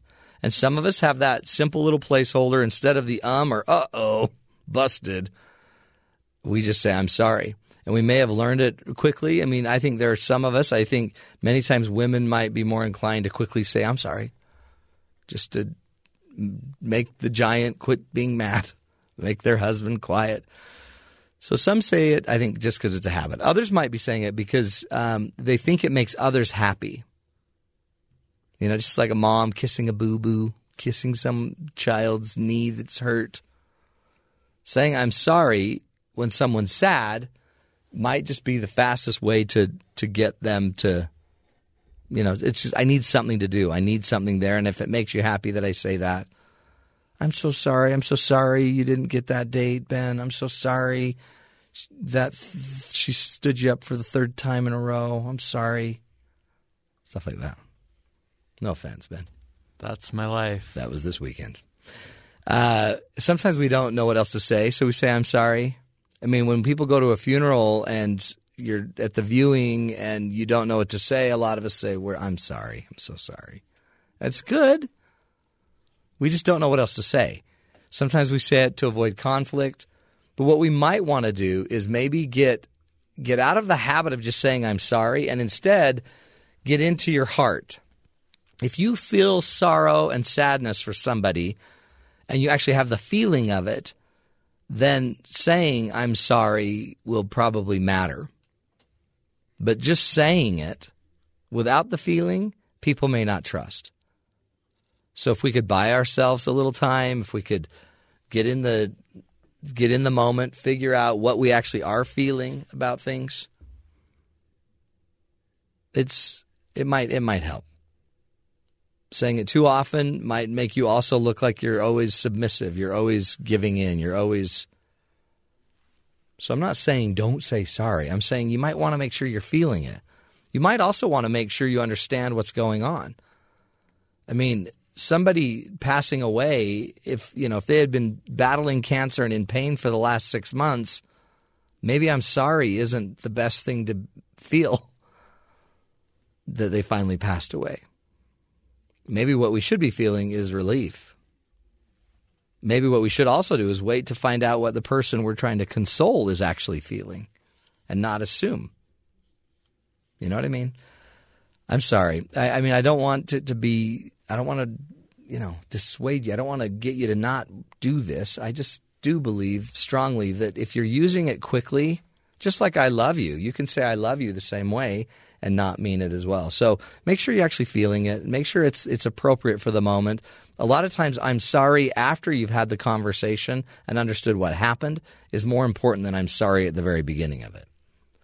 Then you're informed. Then you have informed sorrow. It's powerful. That's the coach's corner. Hour number two of the Matt Townsend Show in the can. Done. Signed, sealed, delivered. We'll take a break, my friends. Come back and uh, do a whole new hour. Next hour, the uh, the mom bomb, the child whisperer, will be joining us. Julie Nelson. Stick with us, folks. This is the Matt Townsend Show.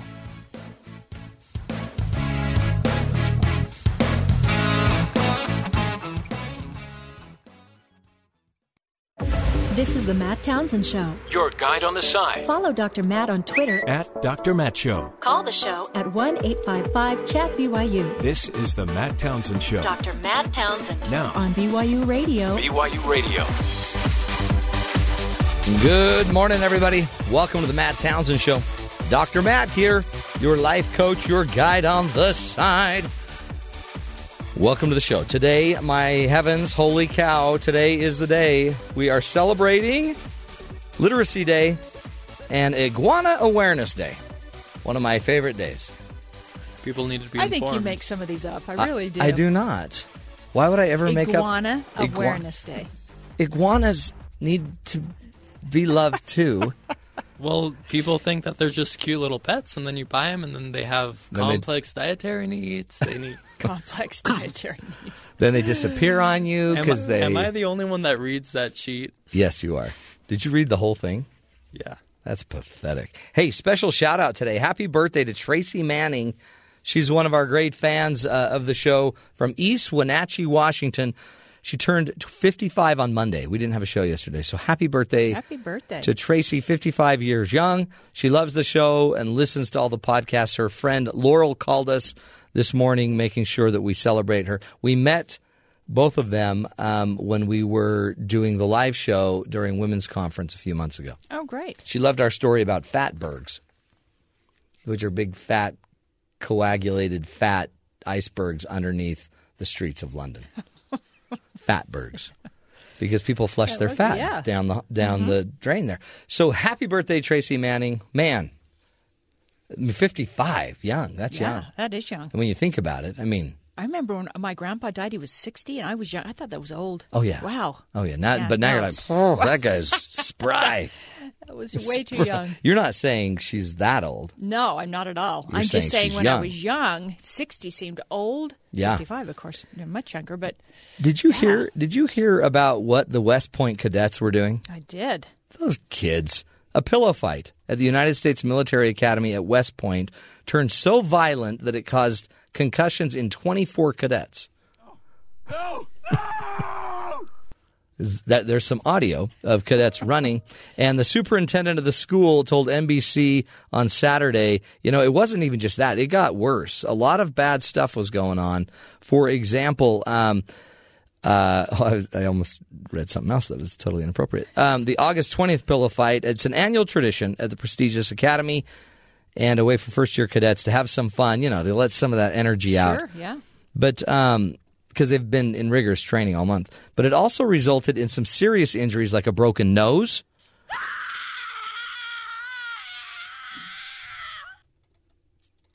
Wow. That sounded like one of the women. Is that a woman? Well, if you broke your nose in a pillow fight, that's what it sounds like.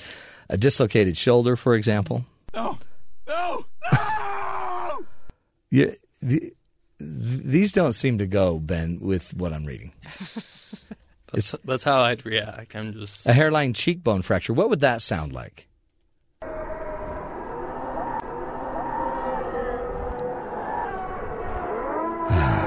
That is hell. That sounds like a herd of oh, animals. Is this the fight? Well, something was in the pillowcases, correct? Yeah, apparently. Other than a pillow. They How'd- were hard objects. Like what? Like batteries in the sock. That's what I used to use. Yeah. Did your kids do pillow fights Yeah. all the time? And then I'm like, don't make me get a sock with batteries. and then all the kids would stop fighting. That would hurt. I was like a party pooper. Mm-hmm. Like, Dad, let's have a pillow fight. And they'd hit me in the face once, and I'm like, Marty, gra- grab me some batteries. These kids need a lesson. And then the kids would always go to bed crying. I don't know why. I don't know. You're a mean dad. It I'm a sounds like. mean dad. Anyway. Yeah, some hard objects were actually placed in there. Mhm. Yeah. I guess they were Not a good idea. They put their helmets in their pillowcases. Mhm. So you're being hit with a pillowcase and a helmet. Which takes us back to those two punks. Those two kids that hit that referee. Yeah, I'm going to talk about that. That was That makes Did me you see so the video? mad. Did Yeah. you see it? Oh, wow. Saw it like 50 times. Yeah, not good. Those kids not they they need to be in trouble, but I think that entire team, Yep. Well, the coach, I think. uh, the whole thing for the You year, know, they need to always lose top the to year. the top, right? The coach Yeah. needs You're to. monster. Yeah. You notice Ben's always like a about a minute late. Oh. No, what? That was really good. You're a monster. Holy cow. Uh, anyway, let's go to the headlines. Find out what's going in, on in the rest of the world. Kathy? Congress is back in session today after the summer recess. On the table this week will be several issues to be dealt with, including votes on the Iran nuclear deal, as well as talks to defund Planned Parenthood. The accord with Iran is expected to pass since enough Democrats have agreed to vote for it and secure a veto from President Obama. According to a report out of the New York Times, two emails Hillary Clinton received on her private email server were top secret at the time. Sending classified secrets to non secure accounts outside the government is illegal. Yesterday, Clinton again said she did not receive or send any information that was marked classified at the time. Meanwhile, Bernie Sanders has opened up a nine point lead over Clinton in New Hampshire, according to the latest NBC News Marist poll. People are saying, you know, he's right. Maybe we do have to deal with income and wealth inequality. That was Sanders yesterday. The survey shows Sanders at 41%, 32% for Clinton. Vice President Joe Biden, who has yet to announce whether or not he's running, gets 16% of the vote. From that same poll in New Hampshire, Donald Trump comes in with 28%, followed by John Kasich at 12%, Ben Carson at 11. The Kentucky County Clerk who refused to issue same-sex marriage licenses is asking her state's governor to set her free as she enters her sixth day in jail. Kim Davis was jailed last week on contempt charges. Republican presidential nominee John Kasich had this to say about the matter. I respect the fact that this lady doesn't agree, but she's also a government employee. She's not running a church. I think she has to comply. Two other GOP candidates, Mike Huckabee and Ted Cruz, plan on meeting with Davis sometime today.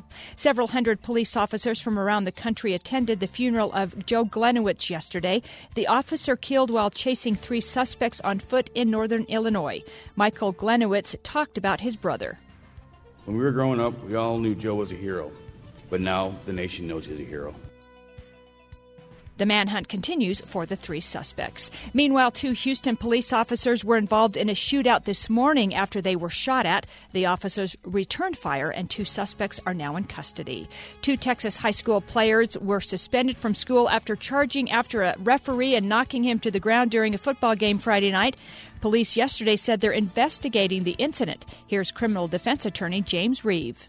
The problem in this case is the helmets could arguably uh, be considered a weapon. If the helmet's considered a weapon, that will make it a felony in this case. The players from John Jay High School were immediately ejected from the game. And I don't know about you, but if that were one of my boys, wow. Oh. Grab him by the helmet and kick him out of there, and Yeah. You're grounded. I would take that helmet off least. and use it as a weapon. Oh man, that I have never seen No, anything like that. crazy. That was so thuggish that I was just shocked. I was shocked. When there, I guess there had already been other ejections in the Mhm. game Two, earlier. I believe. Uh huh. So And I don't know if it was because of that particular Yeah. referee they went after, or it was just the closest one that they, you know, figured they had to make a statement. But that was, uh, you know, they should really be banned from ever playing high school football again. Totally. Yeah. Well, and, and I even think you got to make it a big deal. Mhm. Like, so almost the entire team. Yep. It Be- could be It because could be. it's. Um, or maybe the maybe the uh, uh, the principal, you know, Yeah, or the suspends the, whole coaches, team. yeah. Somebody, yeah, that- Somebody. that could come down. yeah, that's just. That's just. Seriously, once you're hitting the officials, Yep. it's over. Oh, the one. I mean, the one, but then the second one that Oh, kind of went like in and speared. him? That was. I could. I was just. I just couldn't believe it. I was speechless. I really was. That was amazing. Well, and when you think about it too, what really could parents do? But that's why the, it needs to be a police thing. Like Yeah. the police have got to get involved. Somebody's Right. got to get involved because you, even if the parents grounded them, Mhm. that's not enough. It's not enough. Well, when you see that two players were already suspended before that happened, you just wonder what the culture is on that team. You really Oh, wonder yeah. what the coach. I don't know. I'm not saying it's the coach's fault per se, but if there's that kind of atmosphere, that's not good. Right. It's not good at I, all. I remember the day you used to be afraid of your coach, Oh yeah. but they didn't seem Now like the they were referee's afraid of afraid their of the players. Right. That's just not right. You can't turn your back on a player. Mm-mm. I mean, I can't turn my back on Ben, I know. but that's because he'll just throw For some weird audio in. yeah. That's right. Anyway, it's a monster. Monster. You're a monster. Yep. Well done, Ben. Well, there you have it, my friends. Uh, we're going to take a break. When we come back, we're going to continue a discussion um, with our one of our experts, Julie Nelson, who is what we call the bomb mom, the child whisperer. She's supposed to be in studio with us sometime uh, this morning, talking to us about our kids, and uh, we'll be getting in deep on some parenting topics. Stick with us, my friends. You know, so much to learn. We bring them to this crazy earth, and then they go out and hit a ref with a cheap shot? Mm. We'll be right back. This is the Matt Townsend Show. You're listening to us right here on BYU Radio.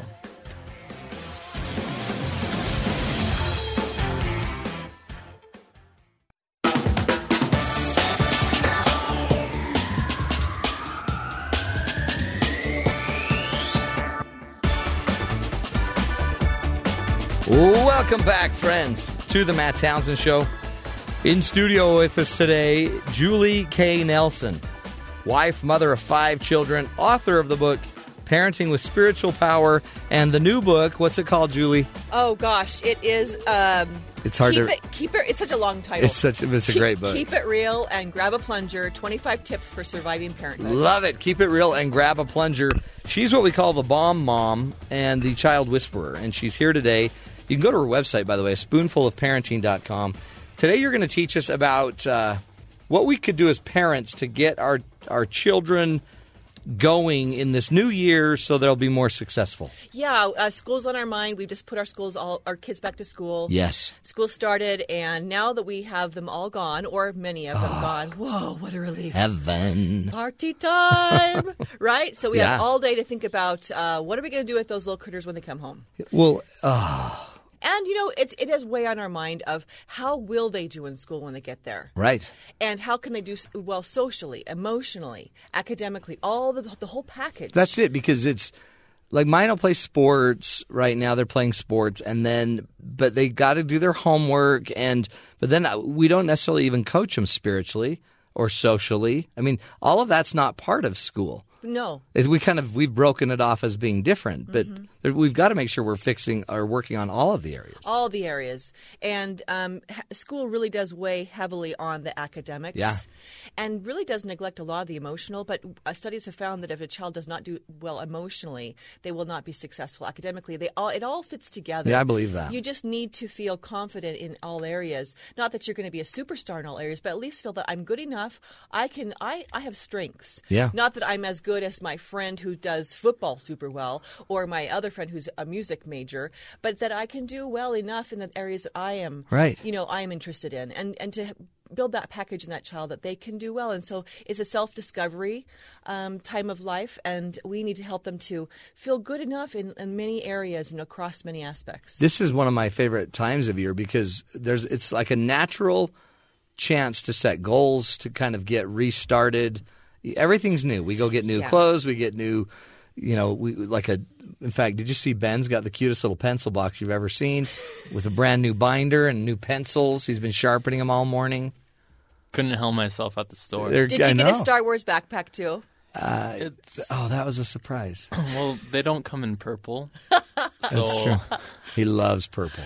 you know why? new shoes. Donny Osmond. Yes. Purple yes, socks. Yes, yes, yes. We do. Well, I'll tell you, you know, it's it's summer is loosey goosey. We don't have a lot of rhythm. We don't have a lot of schedule. It's kind of like you know, go to bed when you want to, wake up when you want to with the kids. You know, at least in my house. Oh, I don't know, absolutely. maybe other people's houses. Yeah, they no. they get up at six o'clock still. But now is the time to start setting some goals and having some schedule. Yeah. And it feels good again to have a rhythm. Oh yeah. Yeah. This is a great time. Yeah. In fact, our kids even went to bed earlier yesterday than ever, but it was still like 10. It's horrible. Yeah. We'll get well, it was Labor Day, you know. Yeah. We all stood up a little bit late. Well, they also had to massage my calves because we went hiking. Okay, come massage daddy's calves. Hey, um, talk about uh, so what's the Well, what's if the we're going to work on Yeah, it? What do if, we if- work what's- on? If there's one thing, parents, that you can do, I mean, there's all we talk about all these different different areas. Yes, having a schedule is super important, but within that schedule, if you could embed one thing, what's the magic bullet, Matt? The What- one what thing. is the one thing? Well, here it is. This is what research has found time and time again. Here is the one thing, parents. If you could just concentrate on this, th- you you'll be all, all will be well. And surprising it is, just every night or as often as you can, but but aim for every night reading with your child.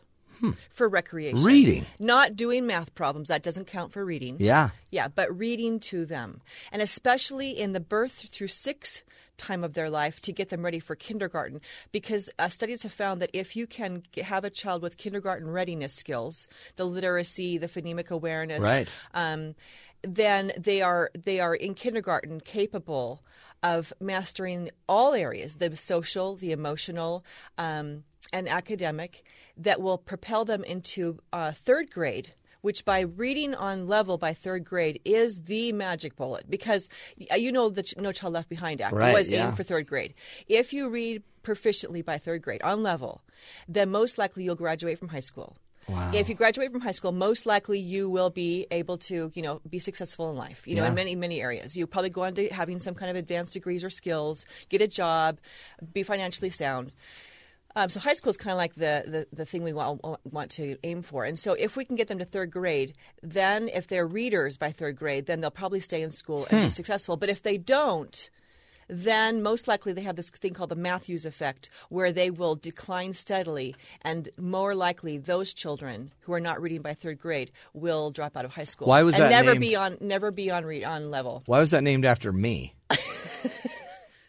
the Matthew because effect. because probably they all you know saw Did the they know decline the decline in high school and said They have no there idea. you go how there right you go name are. it after him so Oh, we want them then to that especially by third grade we Yeah. want them to be able to uh, be on on level right Is that your phone? oh gosh It's all right. I'm just in demand You know, it's always fun to hear a ringtone because the ringtone tells so much about you. yeah Yours is very joyful. It's the groovy. circus. It's like a circus. it's the groovy But one of the things that you brought up that's so I think uh, interesting is reading isn't just it's not just for leisure, but it feels like it's leisure. But you could you you have to take time to read. yeah So you're spending time with your kids, but then you're going to bring up social issues, spiritual issues. Mm-hmm. All these issues end up coming up in the book. Because yes, they they're they're part of the the, the text. It's it's the, it's the plot. It's the story. It's the issues that the people are dealing with in the book. Yeah. they're dealing with all these different aspects we just talked about: social, emotional, spiritual. And so, as you read these topics, you again it just lends itself to discussion. well, what would you do if you were in this situation? Well, how did this character solve this problem? And then, if they're problem solvers in the story, the kids can be problem solvers in life. Love it. Um, so, really important. There's some really great statistics here. Um, one of them is that an international study of 150,000 fourth graders whose parents often read to them scored 30 points higher than their peers who were only sometimes read to. Oh wow. Um, another breakdown of, of, of uh, reading outside of home uh, or outside of school in the home correlated with the, the academic status. In other words, as they were tested in school on reading tests, on standardized reading, te- reading tests, those who were read to at home for two minutes a day, they scored in the 30th percentile Wow. of reading. Those who were read to five minutes a day scored in the 50th percentile. Those who read to 10 minutes a day scored in the 70th percentile, and those who read for 20 minutes a day scored in the 90th percentile. And I just say, who wants their child to, to graduate with an A? Well, a 90th is an A minus, close enough. Right. If you want your child to graduate with an A, then 20 minutes is kind of like that's the magic Well- number. And if, as you hear about reading programs throughout the nation, it always is the 20 minutes, read for 20 minutes.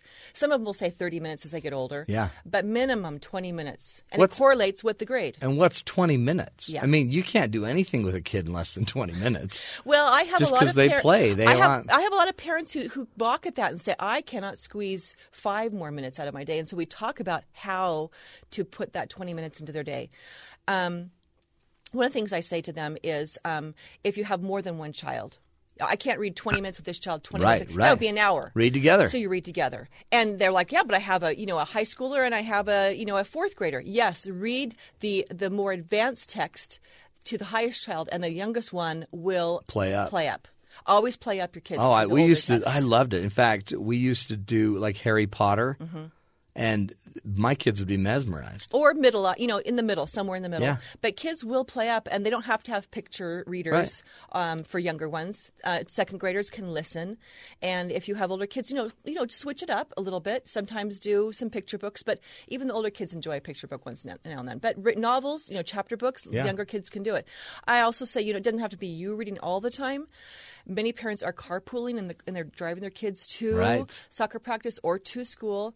Put a book on tape. In, I don't call them book on tapes anymore. They call them, you know, uh, Yeah, what do they call what them? do they call 'em? Audios. Audio books. Yeah, audio yes. books. Yeah, and listen to it in the car. Don't have the TV on in the car. Right. Use that as your prime. By the way, that line you just said, "Don't have the TV on in the car." That is such a weird statement. like, but everyone has up, TVs we didn't grow now. up with I that. know. Yeah, we didn't grow up with that, and so um, I'm wondering about the the literacy that we're raising with our kids, where it's now all delivered through TV. Oh, yeah. um, or through you know books that are all um, e-readers. You know, where there's not that human interaction. Because if we take the human interaction away from it, the socio-emotional connection with your with your parent, then they're not learning those skills as well. No, And we want we just at the top of, the, of this show we talked about how the child also needs to have leadership, social emotional skills, and maturity. They don't get that through interaction with an electronic device. So you're saying of all the things we could be doing to help our children the most statistically, reading with them anywhere really from five to twenty minutes is going to help. Yeah, and do anything you can because any amount is going to help. Oh yeah. But uh, the the least if you could do twenty minutes and together and and another thing I talk about is do you ever have time in the kitchen? Are you ever preparing meals? If you do, invite your child in and have your child read to you Yeah, for a change. It doesn't have to be you. time, and maybe right. your child's in first grade and they're not much of a reader, but if they just sit there and, and just kind of talk about the book and the the pictures for 20 minutes, that's No, literacy that's as well. huge. Yeah. We're talking uh, with Julie K. Nelson from the website a spoonful of parenting.com. She is the bomb mom and the child whisperer, helping us relate and relax a little bit and connect to our kids. Stick with us. We'll take a break, come back. More with Julie after the break. This is the Matt Townsend Show.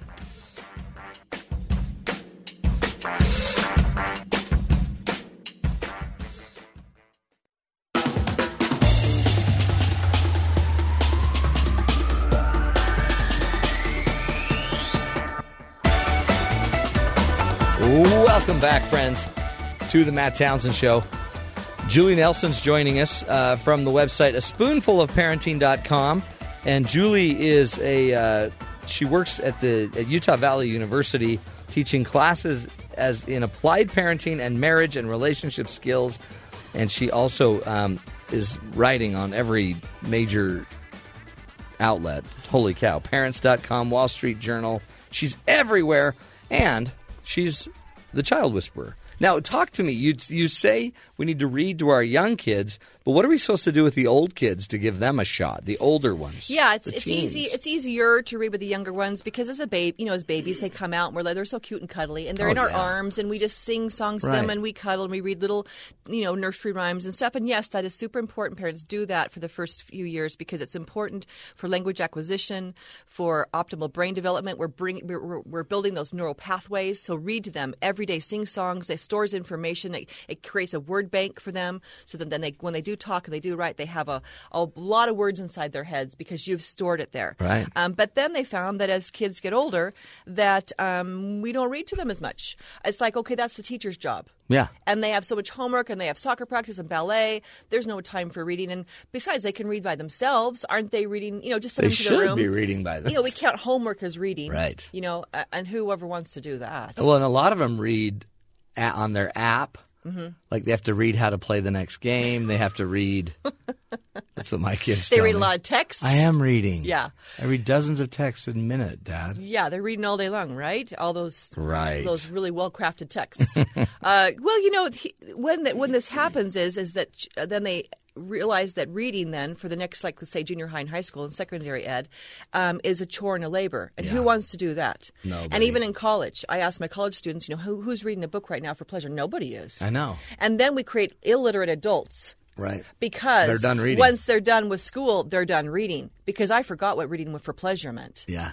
um, and so as children advance through, you know, elementary school and go on to junior and high school, super important that we continue to read um, because rates of reading drops for pleasure drop as children leave elementary school. Uh, studies say that 54% of fourth graders read outside of school for pleasure every day, but then it goes down to 19% by the 12th grade. Oh wow. And parents not reading with them is a contributing factor for this decline because we don't assume responsibility for reading anymore because yeah well they can they're readers. Why read to them? Can i just recommend a really excellent book? Yeah. it is called the read aloud handbook by Dr- jim trelease and um, I can't more highly recommend a book to anybody. The Read Aloud Handbook. and what is that? Uh, last name is T R E L E A S C. He's a read a parenting reading expert, and um, this book's been around for a lot of lot of years. It's got lots of different additions to it, and it talks to you about why to read, um, supporting your child uh, as you read together, and it, has. Um, just every bit of, of motivation for a parent, F- financial success to build your child up, how much money they'll make. I mean, he's got all these statistics in Wow. there. Um, if your child has disabilities, how this will help. Um, it talks about just brain um, development and um, t- and the, uh, the perils of TV. Um, not that TV's bad, but it, like for instance, one study showed that they they had um, little, I think it was preschoolers watching TV cartoons, and they had them they turned off the volume, and they showed one that um, and they put different words on. Oh. You know, they, they didn't they match Yeah. up, and the kids had no idea that was anything different because they're not thinking, they're not processing, they're just Real passively Yeah. passively watching. Interesting. And can you imagine how their brains are turned to mush when Yeah. they're watching cartoons? What is this? Right. Yeah, and so um, reading really engages the brain. It, it challenges the brain. Um, and it allows you to be creative. It allows you to tie the tie the, the knots, fill in the gaps. Yes, absolutely. So the parent needs to be participating. Um, so here's the thing: another study showed that children who were literate, who kept on reading, who were very, very proficient in reading, and we know, Matt, that reading really sets the stage for. Uh, for success in all areas. If Yeah. you can read, Oh, you're going to do well in history, Right. in math, eh, because you have to be able to read and Right. write in all these yeah, areas. and assimilate and figure out what it means and, be, and think cri- cri- critically and focus. Absolutely, and the and the the attention span that it that it oh, requires. Oh. I mean, my husband. Here's a joke. You know, a lot of people will say, "Well, I don't want to turn. In, I don't want to be an English major. I don't want to be a writer because I'm not really good at it. So I'll go into mathematics, or I'll go into, like my husband said, accounting. Guess what he does all day? He writes Ah. reports. Yeah. So you you're going to be literate. And oh, Even computer software people, they write. Yeah. You know, and so you, you you have to be basically readers and writers, no matter what you choose to do for your profession. Sure. Um, but this one study showed that just simply they went through the, the homes and counted the number of print material. They didn't even watch if anyone was reading anything or writing anything, but they just counted magazines, number of magazines, numbers of of period of, of newspapers, books, you know, and the the the fa- the homes, of course, that had just more print material lying around. Yeah. the kids were h- highly literate, meaning that you are going to drown your child in literacy. If it's around you, if it's sitting in front of you, you're going to be more likely to pick it up. That's right. Most likely, what happens is we have this, these homes that have no print material, but a, but huge screen TVs in every room. Sure. Well, what's more accessible? Oh yeah. The, the A remote, button. the, the button. Right. Yeah. What do you, what are your children going to pick? That's so. That's true. so much easier to push a button than pick up a book. And so having books everywhere in the kitchen. When I was growing up, we had. Um, the bottom drawer in the kitchen was our toy drawer that had little books and little toys and stuff. So mom was while she was preparing meals, we would pull out the drawer and be playing and reading and things Yeah. and coloring with this book. Unbelievable. Um, just having access, and even in the bathroom. Oh, that's the heavens. That is the library yes, that's right. In the to- tub, Oh, on the yeah. toilet, have it there in their room on shelves that they can access. have it in the living room where they can see it, and it's calling to them. Oh yeah. Well, what does this mean? So I I have my son right here. Jake is here in the studio, and his room is a mess, Mm-hmm. and eighty percent of the mess are his books. He has probably 60 books on his floor that he's going through, just decide which ones he needs to get rid of. Voracious reader, but he's a messy reader. Bravo. So I, I, love there, it. Kudos to my son. books everywhere. Isn't that cool? So, what are some of your favorite books? Come over here, Jake. Series. Tell us some of your favorites. He's got one right now because he loves. we need to. Another thing that parents need to do is identify the genre that the child loves. Typically, by sixth grade, they're going to start having a taste in books. Yeah. And if you can identify, is it fantasy? Is it going to be you know realistic fiction? Find out what that is, and then foster. It's like your child starts craving you know chicken wings. He's, he Well, you're craves gonna- something that's weird. you're going to buy chicken wings. You know, you're going to buy what they like. So find out what they like and then foster that through junior high and high school. So what are your favorites? I really like uh, biographies, biographies, nonfiction, sports, history. What book are you reading right now that you comment on about 20 times a day? Uh, Blink by Malcolm Gladwell. He likes all of Malcolm Gladwell's work. Mm-hmm. No, it's really cool. And what else? Anything? Any other books? Uh, I really like the biography on Vince Lombardi. Mm. He likes really good. sports bio, bios. Yeah, what else? Because he's a stud that way. Then, of course, you loved Unbroken. Mm-hmm. Yeah, Yeah. one of my top favorites because it has sports as well as war and uh, biography and Mm-hmm. That was one of the first movies when he came home from his mission he had to see. Yeah. And I like the book better. Oh, the book's way better. Yeah. And he's read the book. Yeah. I didn't know there was a book. You know, I'm the same way. I love biographies and historical fiction and stories about people that do incredible, are incredible odds. But see, but he got into it, and we got to wrap it up soon. But he got into it young. He just he knew what he liked, and he just started getting books. Yeah. Well, actually, my wife would take the kids, and they'd all get the books at the library that they love. And he he's been doing this forever. Well, then you're see what a good parent you are, Matt. You did it right. It's- it's- you I did married it the right. right woman is you what I did it did. right. See, Jake's a great young man. He's a great and young he's an exa- prime looking. example of what you do. The one single thing you can do is read to them and find what they love, find the taste, identify that genre, and then go and get books. And librarians can help you. Oh yeah. Um, and then the last thing is to be, be a reader yourself. So have your kids see you reading for pleasure and talking about what you love. Like we talk about movies. Oh, have you seen the last movie? Oh. Oh, the movie was this, and we talk about we do these movie talk ups all the time. What you've seen? Well, why not say what's the latest book you've read over the dinner table So and talk about how on the plot and how much you love it. And then you know it's like a movie trailer except for it's for books. See, Yeah. you did it again. Yeah. Julie, great advice. Hey, thanks even got Jake involved. Mm-hmm. That's so awesome. He didn't know he was going to be on air today. Probably would have dressed up. I doubt it. Uh, oh, that's right. He, he's he's looking good. We're going to take a break. Julie, thanks for being Hey, here. thank you. Everybody, go check out uh, the website, a spoonful of parenting.com, and her new book, Keep It Real and Grab a Plunger 25 Tips for Surviving Parenthood. Julie K. Nelson, the child whisperer. We'll be right back. When we come back, we'll be visiting our good buddies down at BYU Sports Nation. Stick with us, folks. This is the Matt Townsend Show.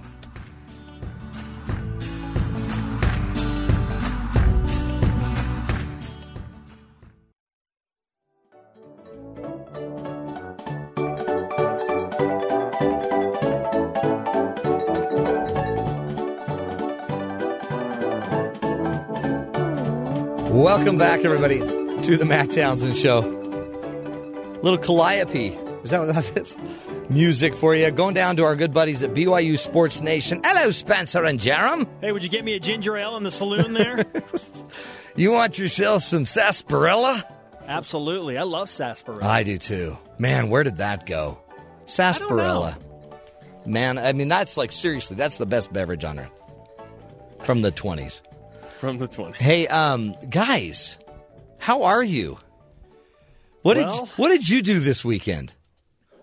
Anything? see. Did you do anything this weekend? It was a busy weekend, obviously game day, but Tanner Mangum was on Sports Center in Studio B Was there a game? Sunday morning. And then, of course, Labor Day, recapping it all live. Oh my heavens! It, yeah, it was bittersweet, and we broke I that down quite a bit yesterday. Just that's sad. Taysom Hill out today. That is our discussion: is what are his options, and what's the update after an MRI uh, yesterday? And Yeah. What does it mean for him this season? Ah, what would you do? Listen, okay, let's let's talk through his situation. He's married. Yeah. He had a fantastic internship this summer, successfully with a uh, venture capitalist Man. firm. Yeah. If I'm him, if I'm him, I've been hurt three times. I'm married. I got a good setup. Yeah.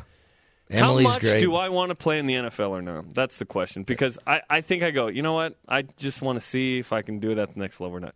Because he has options. We're, he ha- we think he has four options. We're going to break down each of Okay, those cool. coming up on the show. That's a great discussion. But if. I'm him, I go, I either go, I just either quit football or I try and go to the NFL. He's Mm. been injured three times. I know. Season ending. And what's to say it wouldn't be a fourth? Like, you don't want that. Well, yeah, but, But the you- frustration and all the rehab. Oh yeah, man. no, totally. I I would just, I'd be devastated. I'm sure he is.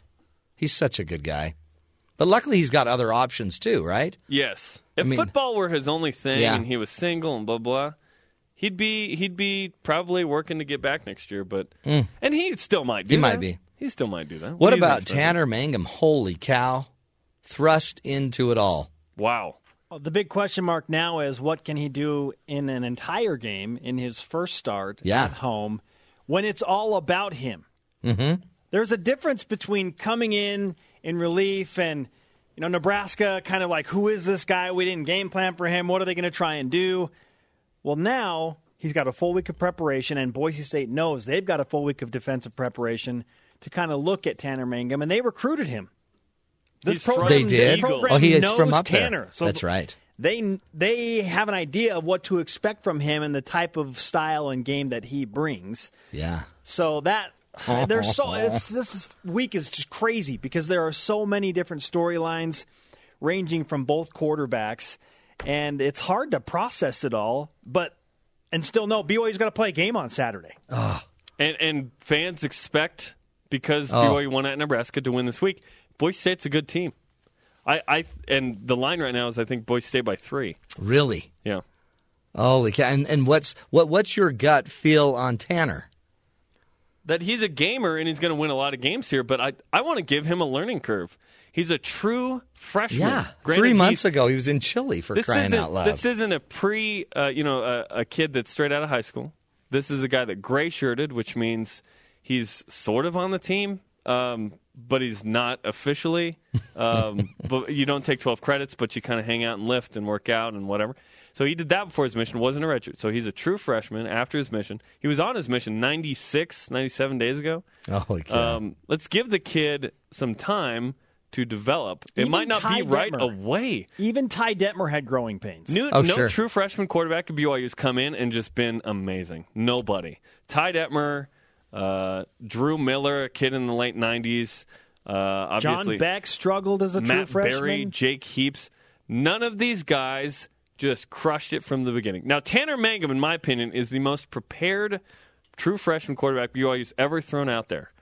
But he's playing ranked Boise State, UCLA on the road, which will be a top 10 team most likely. Media circus in and town. at Oh. Michigan. I'm trying to think of a harder situation for a true freshman to be thrown into. So let's just give him a little bit Yeah. of time. No, yeah, for sure. I mean, and you just threw one of the top three passes ever.